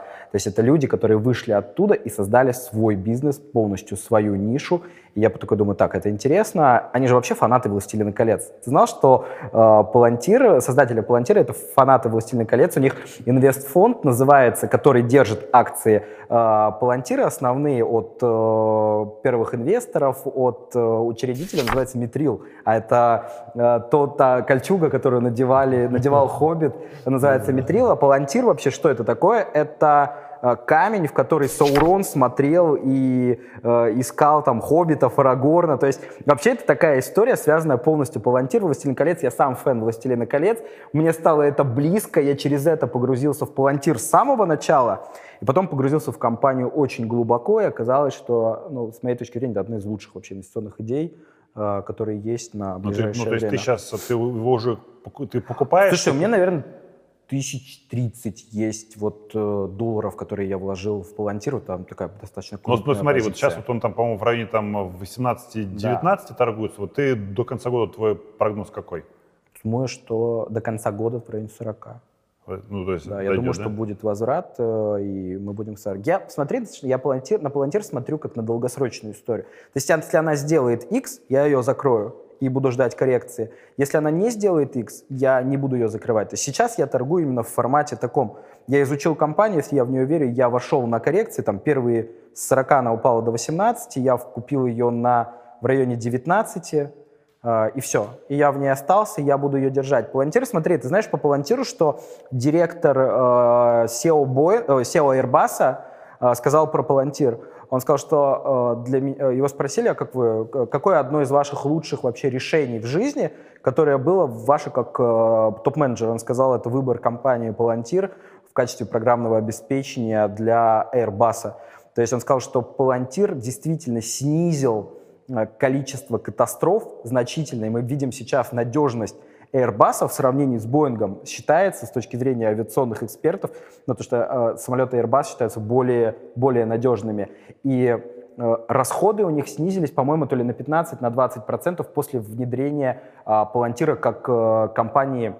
Вообще, на самом деле, это компания э, и Big Data, э, и защита, и оборонка. То есть, посмотри, я ее разделяю как? Это компания двухсекторальная. Первый сектор э, — это оборонка и у них есть, ну, есть программное обеспечение абсолютно уникальное. Вообще говорят, что вот эта оборонка, это у них госконтракт, и говорят, что э, Бен Ладена э, поймали именно с использованием Палантира, то есть это такая известная история, то есть именно Палантир, э, ПО Палантира нашло Бен Ладена и помогло его ликвидировать. Это компания с точки зрения безопасности, это и плюс, и минус. То есть у них большие государственные контракты с Великобританией, с, э, там, с Госдепом, с Министерствами обороны. Это компании, ну, то есть как бы ПО по поиску по поиску личности, по обработке даты. То есть мы что-то в телефоне делаем, а Палантир уже знает э, какие-то показатели, есть ли у нас там, там террористы, мы не террористы или какие-то негодяи.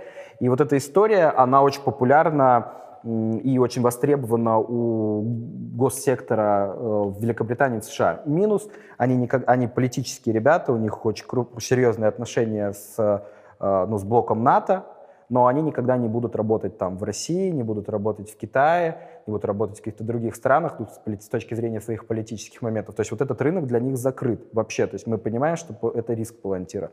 Плюс это вот эта господдержка. То есть мы понимаем, что Палантир финально ну, не уйдет в банкротство. Это ну, системообразующее программное обеспечение американской обороны и натовской в целом.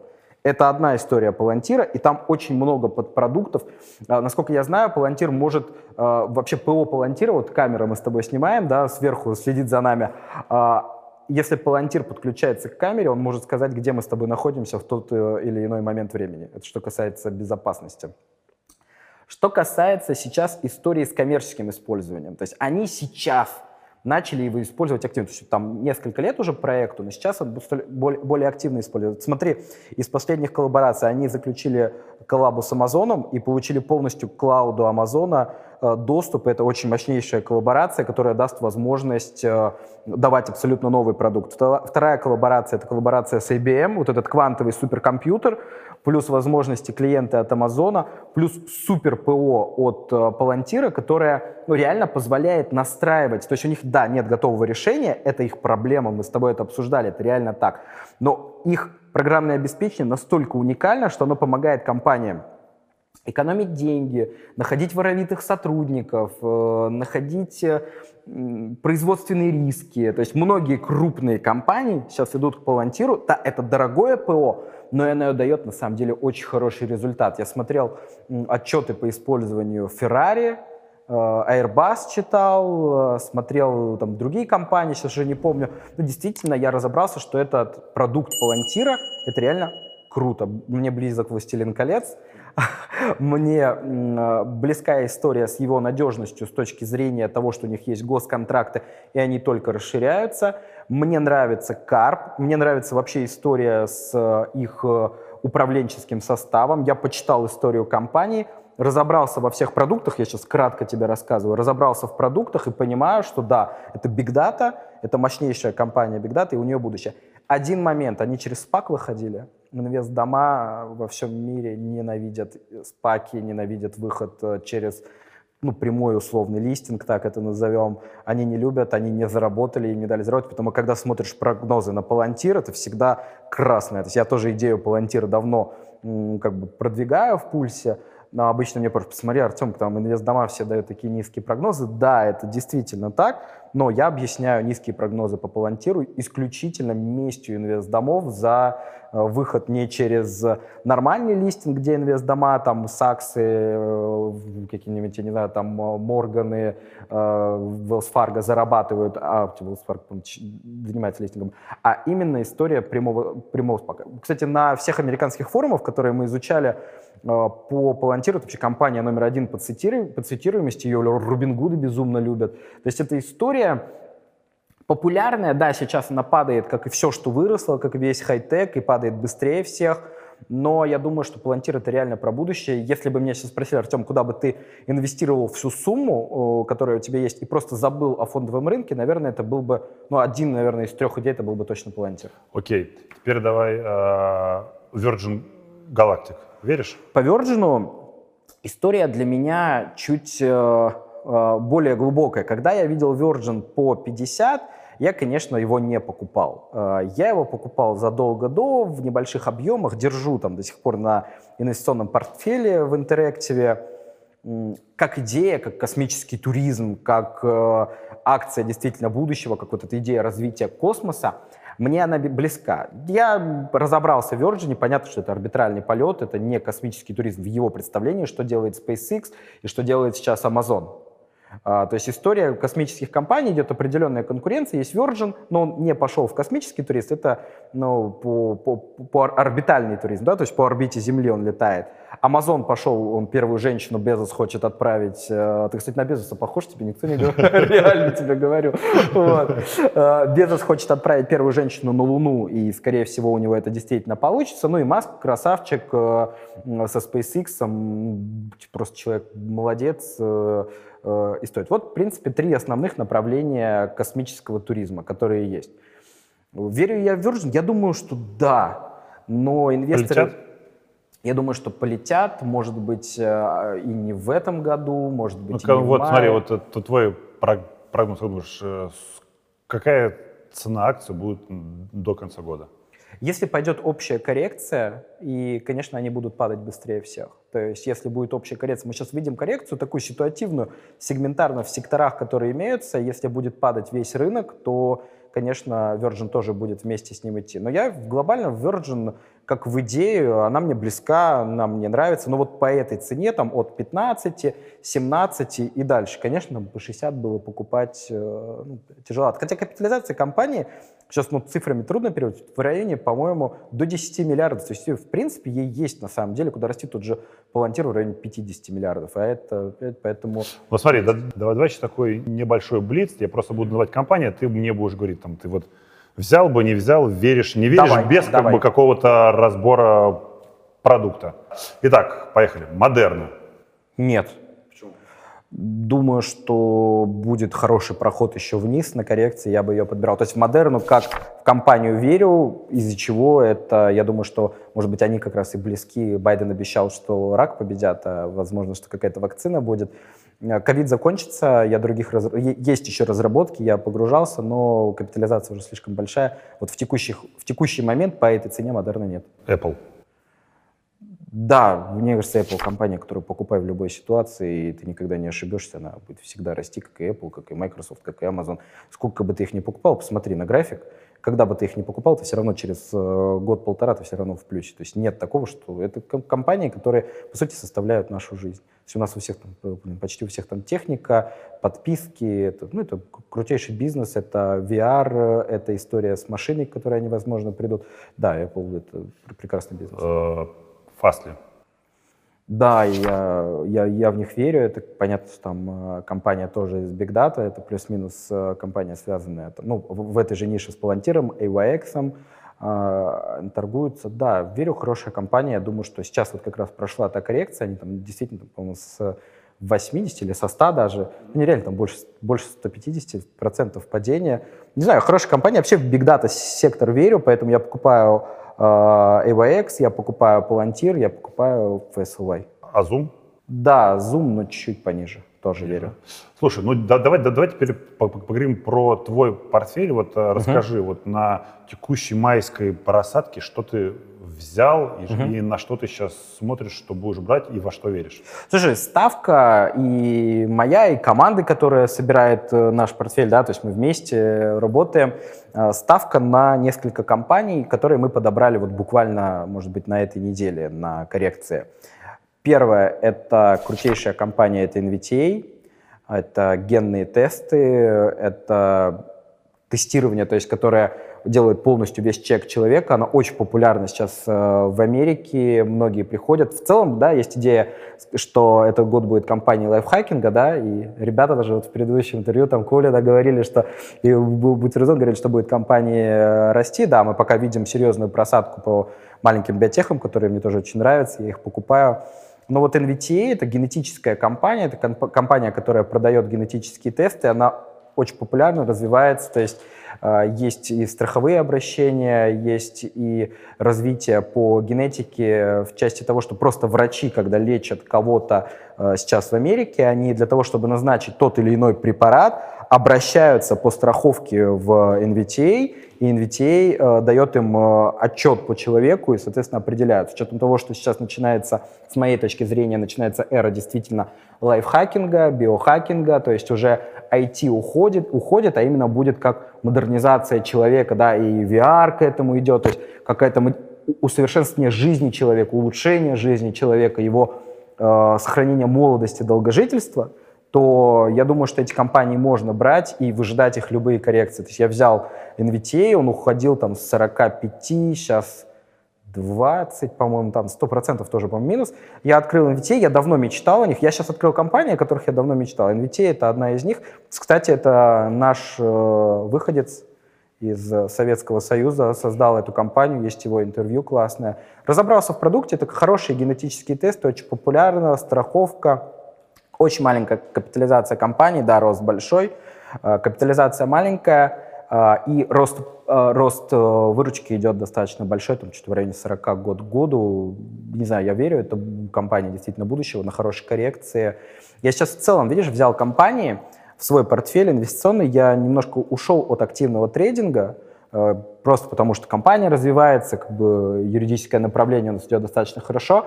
Я ушел от тренинга, я открыл сейчас портфель, и я его буду держать год. То есть вот этот портфель, который у меня есть, я его открыл, его открыл в Тиньке, это вот один из каких-то не самых больших счетов. Я его открыл в Интерактиве, я его открыл и в других брокерах, у меня три брокера, я везде их открыл, и все эти компании один в один. А, плечо взял на 20%, сейчас будет еще коррекция, я его немножко увеличу до 35%. И больше ничего не буду делать. Это NVTA, это Теладок. А, вообще считаю, что просто одна из лучших идей на рынке сейчас Palantir, NVTA и Теладок. Теладок мне нравится. Говорят о том, что да, пандемия ушла, якобы телемедицина а, будет уходить в сторону. Тоже сел, разобрался в бизнесе глубоко и подумал, что пользовался бы я этими услугами. Да, конечно. Это безумно удобно. В телефоне полностью все, доктор любой, к нему можно записаться, а, вся история болезни, датчики приводят, ставят на человека, его контролируют. А для стариков, а для людей, которых нет контроля, то есть это постоянная возможность вызвать скорую, это возможность пообщаться с врачом, назначить обследование. Люди, ну, там есть большой прирост а, новых пользователей, плюс они купили компанию Ливонга, это компания по работе с диабетом, э, работе там, с контролем веса. Э, тоже очень популярная компания. То есть они выходят еще и на рынок такой более тестовый. То есть чтобы сделать уникальный продукт, это по сути, телемедицина, поддержка э, медицинская человека удаленно. И не просто там врач поговорил с тобой и все. Это полностью вся история болезни, это возможность вызвать врача, возможность приехать к врачу, возможность получить консультацию, сдать, удаленно сдать тесты. То есть на, на человеке ставят определенные датчики сердечные. То есть компания iRhythm, они в коллабе с э, Теладоком, тоже упала сильно компания, она и росла на этом, на телемедицине. То есть полный контроль человека а, удаленно медицинский, а с учетом того, что в Америке очень дорогая медицина и очень дорогие страховки, а удаленная гораздо дешевле, то есть это, это будет 100% набирать обороты. И здесь, видишь, речь ты про Zoom спросил. Я думаю, что и Zoom, и Теладок — это истории вновь сформированных привычек. Ну и туда, я думаю, что и, и пилотон можно запихнуть. Пилотон, да, это третья, это четвертая, да, получается, какая это акция, которую я купил. То есть мы, э, пилотон я взял, абсолютно тоже верю в компанию, разобрался, посмотрел, что это такое, это такой Apple в тренажерах. Представляешь, там полная поддержка, ты можешь заниматься с тренером, он у тебя прям на компью, прям на, на экране твоего телефона, ну не телефона, а беговой дорожки.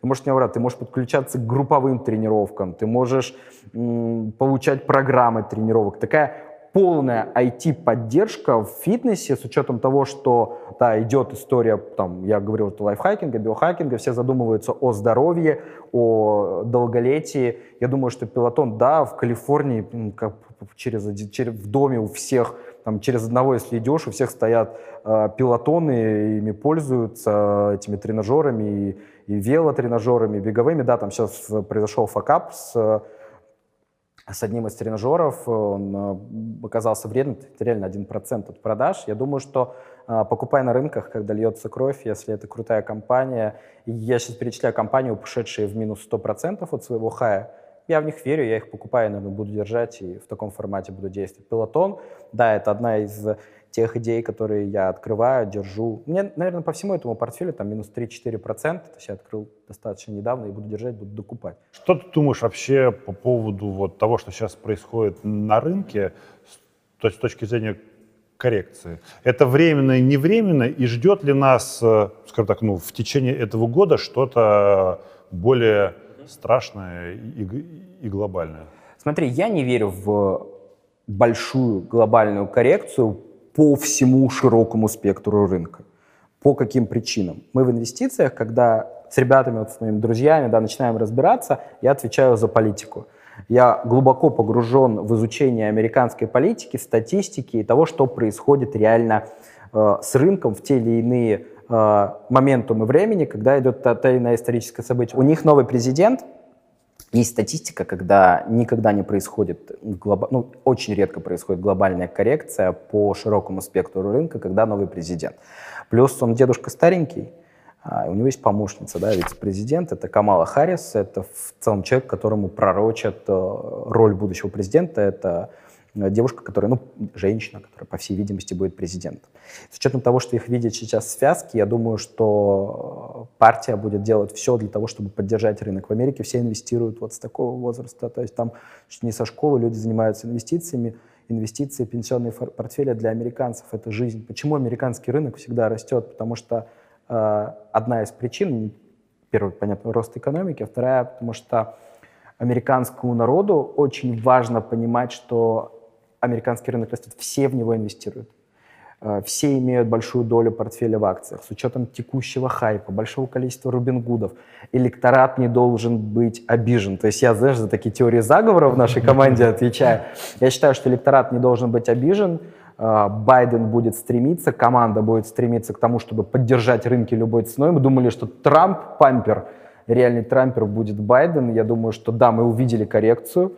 Мы увидели коррекцию по облачным компаниям, по кибербезопасности, по Virgin, то есть по хайповым компаниям, в основном из фонда Кэти Вуд, я думаю, ее давят фонды, другие 100% ее шортят, ей показывают того, что Кэти, подожди, э, так, так не круто, ты так работать не будешь. Я думаю, что ее широкая улица Уолл-стрит, я думаю, учит Кэти и будут учить еще долго. Те компании, которые мы с тобой говорим, это компании, которые мы выбрали да, для инвестиций. Да, это компании из портфеля Кэти Вуд, но я не, в, ну, как бы не то, что там в Кэти Вуд верю и в ее идеи, мне просто эти компании нравятся во многом. И поэтому... Ты не веришь в Кэти Вуд, в ее э, фонды? Я верю в выбор многих компаний, которые есть в этих фондах. То есть мне нравится и, но эти компании их надо брать после коррекции. То есть мы увидели хорошую коррекцию по Теладоку, я ее взял. Я увидел хорошую коррекцию по Пелотону, и я ее взял. Я увидел хорошую коррекцию по Палантиру, и я ее взял. Кэти Вуд действительно там гениальная женщина. Понятно, что и определенный хайп она создала и сама разогнала. То есть здесь э, там тот же Василий, реально Олейник прав, то, что она производила публичную покупку, продажу, покупала, показывала, на следующий день хомяки налетали со всего мира, потому что она стала как бы инвестором номер один, покупали, разгоняли, она где-то разгружалась, и сейчас, по сути, ну, идет обратная теория, ну, обратное обучение, сейчас крупные ребята, более крупные, чем она, Э, учат ее то, что нужно быть поспокойнее, что так э, невозможно. Я думаю, что ее долго еще торговые роботы будут гнать ее фонд э, вниз, и компании Слушай, тоже страдать. а что ты скажешь про вообще криптовалюту? Там, веришь в биткоин? Угу. эфир вообще? Слушай, ну у меня есть э, как бы некоторое направление, в котором я занимаюсь. Это э, там, небольшая история с фермами. Э, в целом я в крипту как э, э, инвестор э, не погружен. То есть в большей степени я беру криптовалютные компании, то есть я не разбираюсь там в альткоинах, не лезу в это. Я беру криптовалютные компании, которые мне... э, Понятно, что был хайп, я брал MicroStrategy, сейчас Coinbase просадка, я там чуть-чуть добираю. Square, тоже как бы гениальная идея. Сейчас, я думаю, от 180-190 я начну ее подбирать аккуратненько. Square, одна- ну, мне тоже очень Слушай, нравится. ну да, извини, что перебью. Да. Смотри, вот э, Square мне очень нравится. Ты Знаешь, для, для меня вот, э, вот две платежные системы это PayPal и Square, но Да. Square это если PayPal такие стрички, Да. то Square они такие более хайповые, молодежные, они вообще там э, MicroStrategy, ну там я мне не совсем они понятны, Ну, ребята. это как, как ты в биткоин инвестируешь, так ты в. Coin, ну вот в, Coinbase. в- да, в Coinbase. Веришь? Э, Да, как, как в биржу. вообще? То есть я не... Как? Да. Ну, как в биржу, как хайп, который идет от крипты по всему миру. Э, Ты знаешь, сейчас э, меня познакомили с дедушкой, и этот дедушка реально манит. Реально дедушка сидит у себя в деревне, и ему там ребята помогли, собрали, он погрузился и майнит, майнит эфир и майнит биток. Это реальная история. То есть хайп крипты настолько высокий, что она будет расти. Если меня спрашиваешь как юриста, да, что такое крипта и как я к ней отношусь, э, я отношусь по-разному. То есть мы, видишь, вообще являемся одними из ведущих экспертов по крипте в части там защиты, налогообложения. Но здесь история в том, что это не платежное средство до сих пор. А, Маск отказался принимать, я не знаю, что он там делает, свой какой-то э, коин создает. Маск то принимал биткоины, сейчас отказался принимать биткоины. Понимаешь, для меня биткоин сейчас в большей степени опять хайп. Да, мне многие возразят, ребята, которые реально разбираются в биткоине. Я, знаешь, здесь как консерватор выступлю, как реальный, как юрист. Почему я не за биткоин? Потому что я за него ничего не могу купить. Я не могу прийти в магазин расплатиться биткоином. До того момента, пока крипто не станет э, платежным инструментом, э, для меня это сомнительная инвестиция. Но, ребята, Ну, подожди, наверное, ну ты можешь на прийти, ребята- я знаю, что Купить в правильно. Лондоне ты можешь прийти, в некоторые магазины э, взять там карта, к которой привязан биток, и как бы расплатиться. Да, действительно, но все равно это не массовое средство платежа сейчас, да, ребята смеются, ну, дурак, мы 700% сделали на биткоине, там полторы тысячи на каком-нибудь дагикоине или катикоине или на чем угодно. Но здесь я, видишь, как бы сейчас занимаю позицию, что если я беру крипту, то только через, через акции и Ну, я понял. через акции компании. Я не глубоко в этом погружен, поэтому... Ну смотри, э, подводя итог под всем нашим ин- интервью, вот что бы ты мог посоветовать тем людям, которые пришли только на фондовый рынок, э, первое, и вот те люди, которые вот э, пытаются тоже как-то со- создать какую-то свою финансовую независимость в будущем. Вот коротенечко, какие Ну смотри, э, на самом деле хотел бы сказать, да, что мы сейчас создаем такой как бы филантропический проект по повышению финграмотности. Думаю, там в течение года э, он появится. Э, что бы я сказал новичкам? Мне кажется, ребята, самое важное – это психология. То есть у нас есть э, классические психологические ошибки, страхи, паники, которые приводят, к приводят нас к тому, к большим потерям, к большим э, маржин-колам, потере всего, кредиты. Э, То ли ты даже не представляешь, сколько ко мне людей обращаются реально за помощью, э, которые вложились в Virgin с хайпа, э, самого, самого большого хая, которые были, брали кредиты под залог квартир, которые брали потребы, которые просто собирали деньги, все несли в рынок. Представь себе, то есть человек взял всем своим имуществом, все, что у него есть, взял кучу кредитов, вложился в Virgin. Таких людей, обратившихся ко мне, только было четыре. Просто, Артем, помоги, подскажи, что делать. Они пишут в Телеграме, еще где-то. Помоги, научи, научи, что мы будем делать. У них действительно все уже как бы это банкроты. Э, Здесь нет никаких э, вариантов, то люди банкроты и будут банкротиться уже в каком-то официальном порядке. Таких людей очень много. Новичкам бы я сказал, ребята, научитесь психологии. Я сейчас попытаюсь какие-то тезисные вещи э, объяснить. Если вы новичок, никаких плечей. Максимум 10% — это база, от которой есть. Не пытайтесь прыгнуть в уходящий поезд. Не надо покупать Теслу по 900 э, когда она была там 890 по 900. Если вы понимаете, крутая компания, вам она нравится, дождитесь какой-то коррекции, по ней она всегда будет, вы ее лучше возьмите пониже. То есть не берите, когда рынок, ну, прям действительно на каком-то безумно хай, как это происходит сейчас. Ну, было до коррекции по, по этим компаниям. А, не пытайтесь быть жадным. То есть первое время не старайтесь, вот как у меня, да, вот э, круто скажете, 500% было, а что ты тут говоришь? Ну я же их потом потерял. Я бы уже ушел в минус 80, только когда я пересобрался уже как ну, более системный инвестор, только тогда я сейчас стал нормально, стабильно, спокойно зарабатывать. Не пытайтесь э, ну, вот эту историю, как бы сделать это все очень быстро, скоро, огромные плечи, бау, сейчас я, сейчас все повезет. Вам может повезти, но может быть история, как у ребят с Virgin. То есть в последний вагон вообще никогда не прыгать, это очень плохо. Плечо маленькое, нужно использовать, нужно, я даже считаю, на коррекциях его постепенно увеличивая, но, но не более 30%, что может размазать. То есть у нас как бы человеческие грехи и человеческие психологические проблемы приводят нас э, к тому, что мы считаем, что многие уходят с фонды, говорят, фонда вообще это, для, это мошенничество, это ерунда, здесь невозможно заработать, потому что мы пытаемся э, как бы заработать быстро, это вот такие базовые вещи, то есть всегда нужно спокойно. Если вы видите минус по портфелю, это нормально.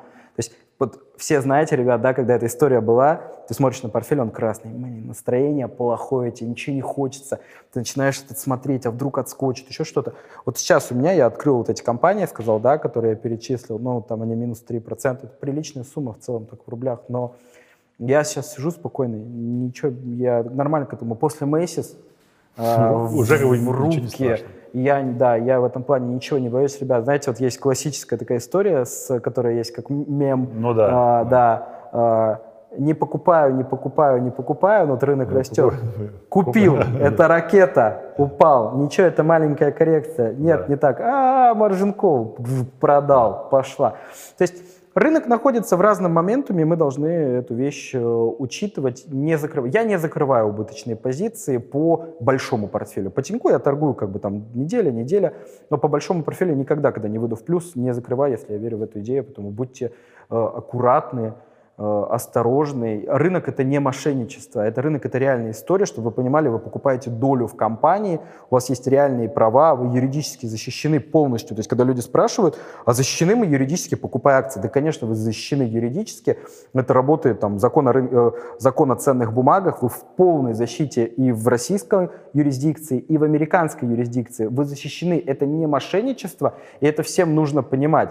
Но а, эта история с тонкими нервами. Попытайтесь удержать свои нервы, а, не фиксировать а, серьезные лосы, не покупать высоко, выстроите свою стратегию, верьте в нее, не смотрите каждый день. Потому что каждый день, залипая в портфель, мы просто тратим свое время, энергию, эмоции. Я сейчас этого не делаю. У меня ну, крупная успешная там, компания, мы занимаемся ее развитием. Я торгую сейчас, стратегически выстроил, купил и все. Когда я торговал ежедневно, а мне не хватало времени на семью, мне не хватало ни на что времени, энергетически был пустой, абсолютно, просто пустой человек, съеденный рынком.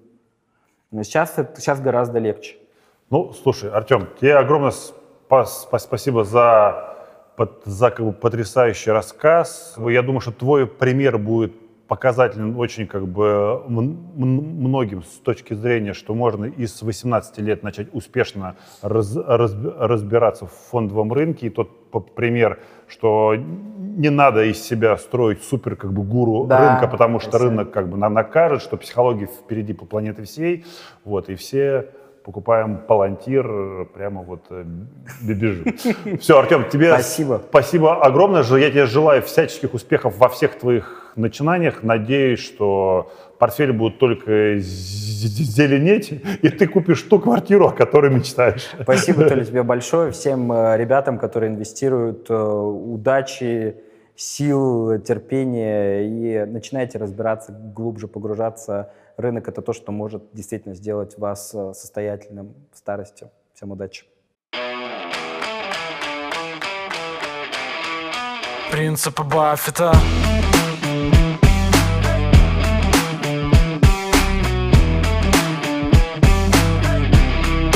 Принципы Баффета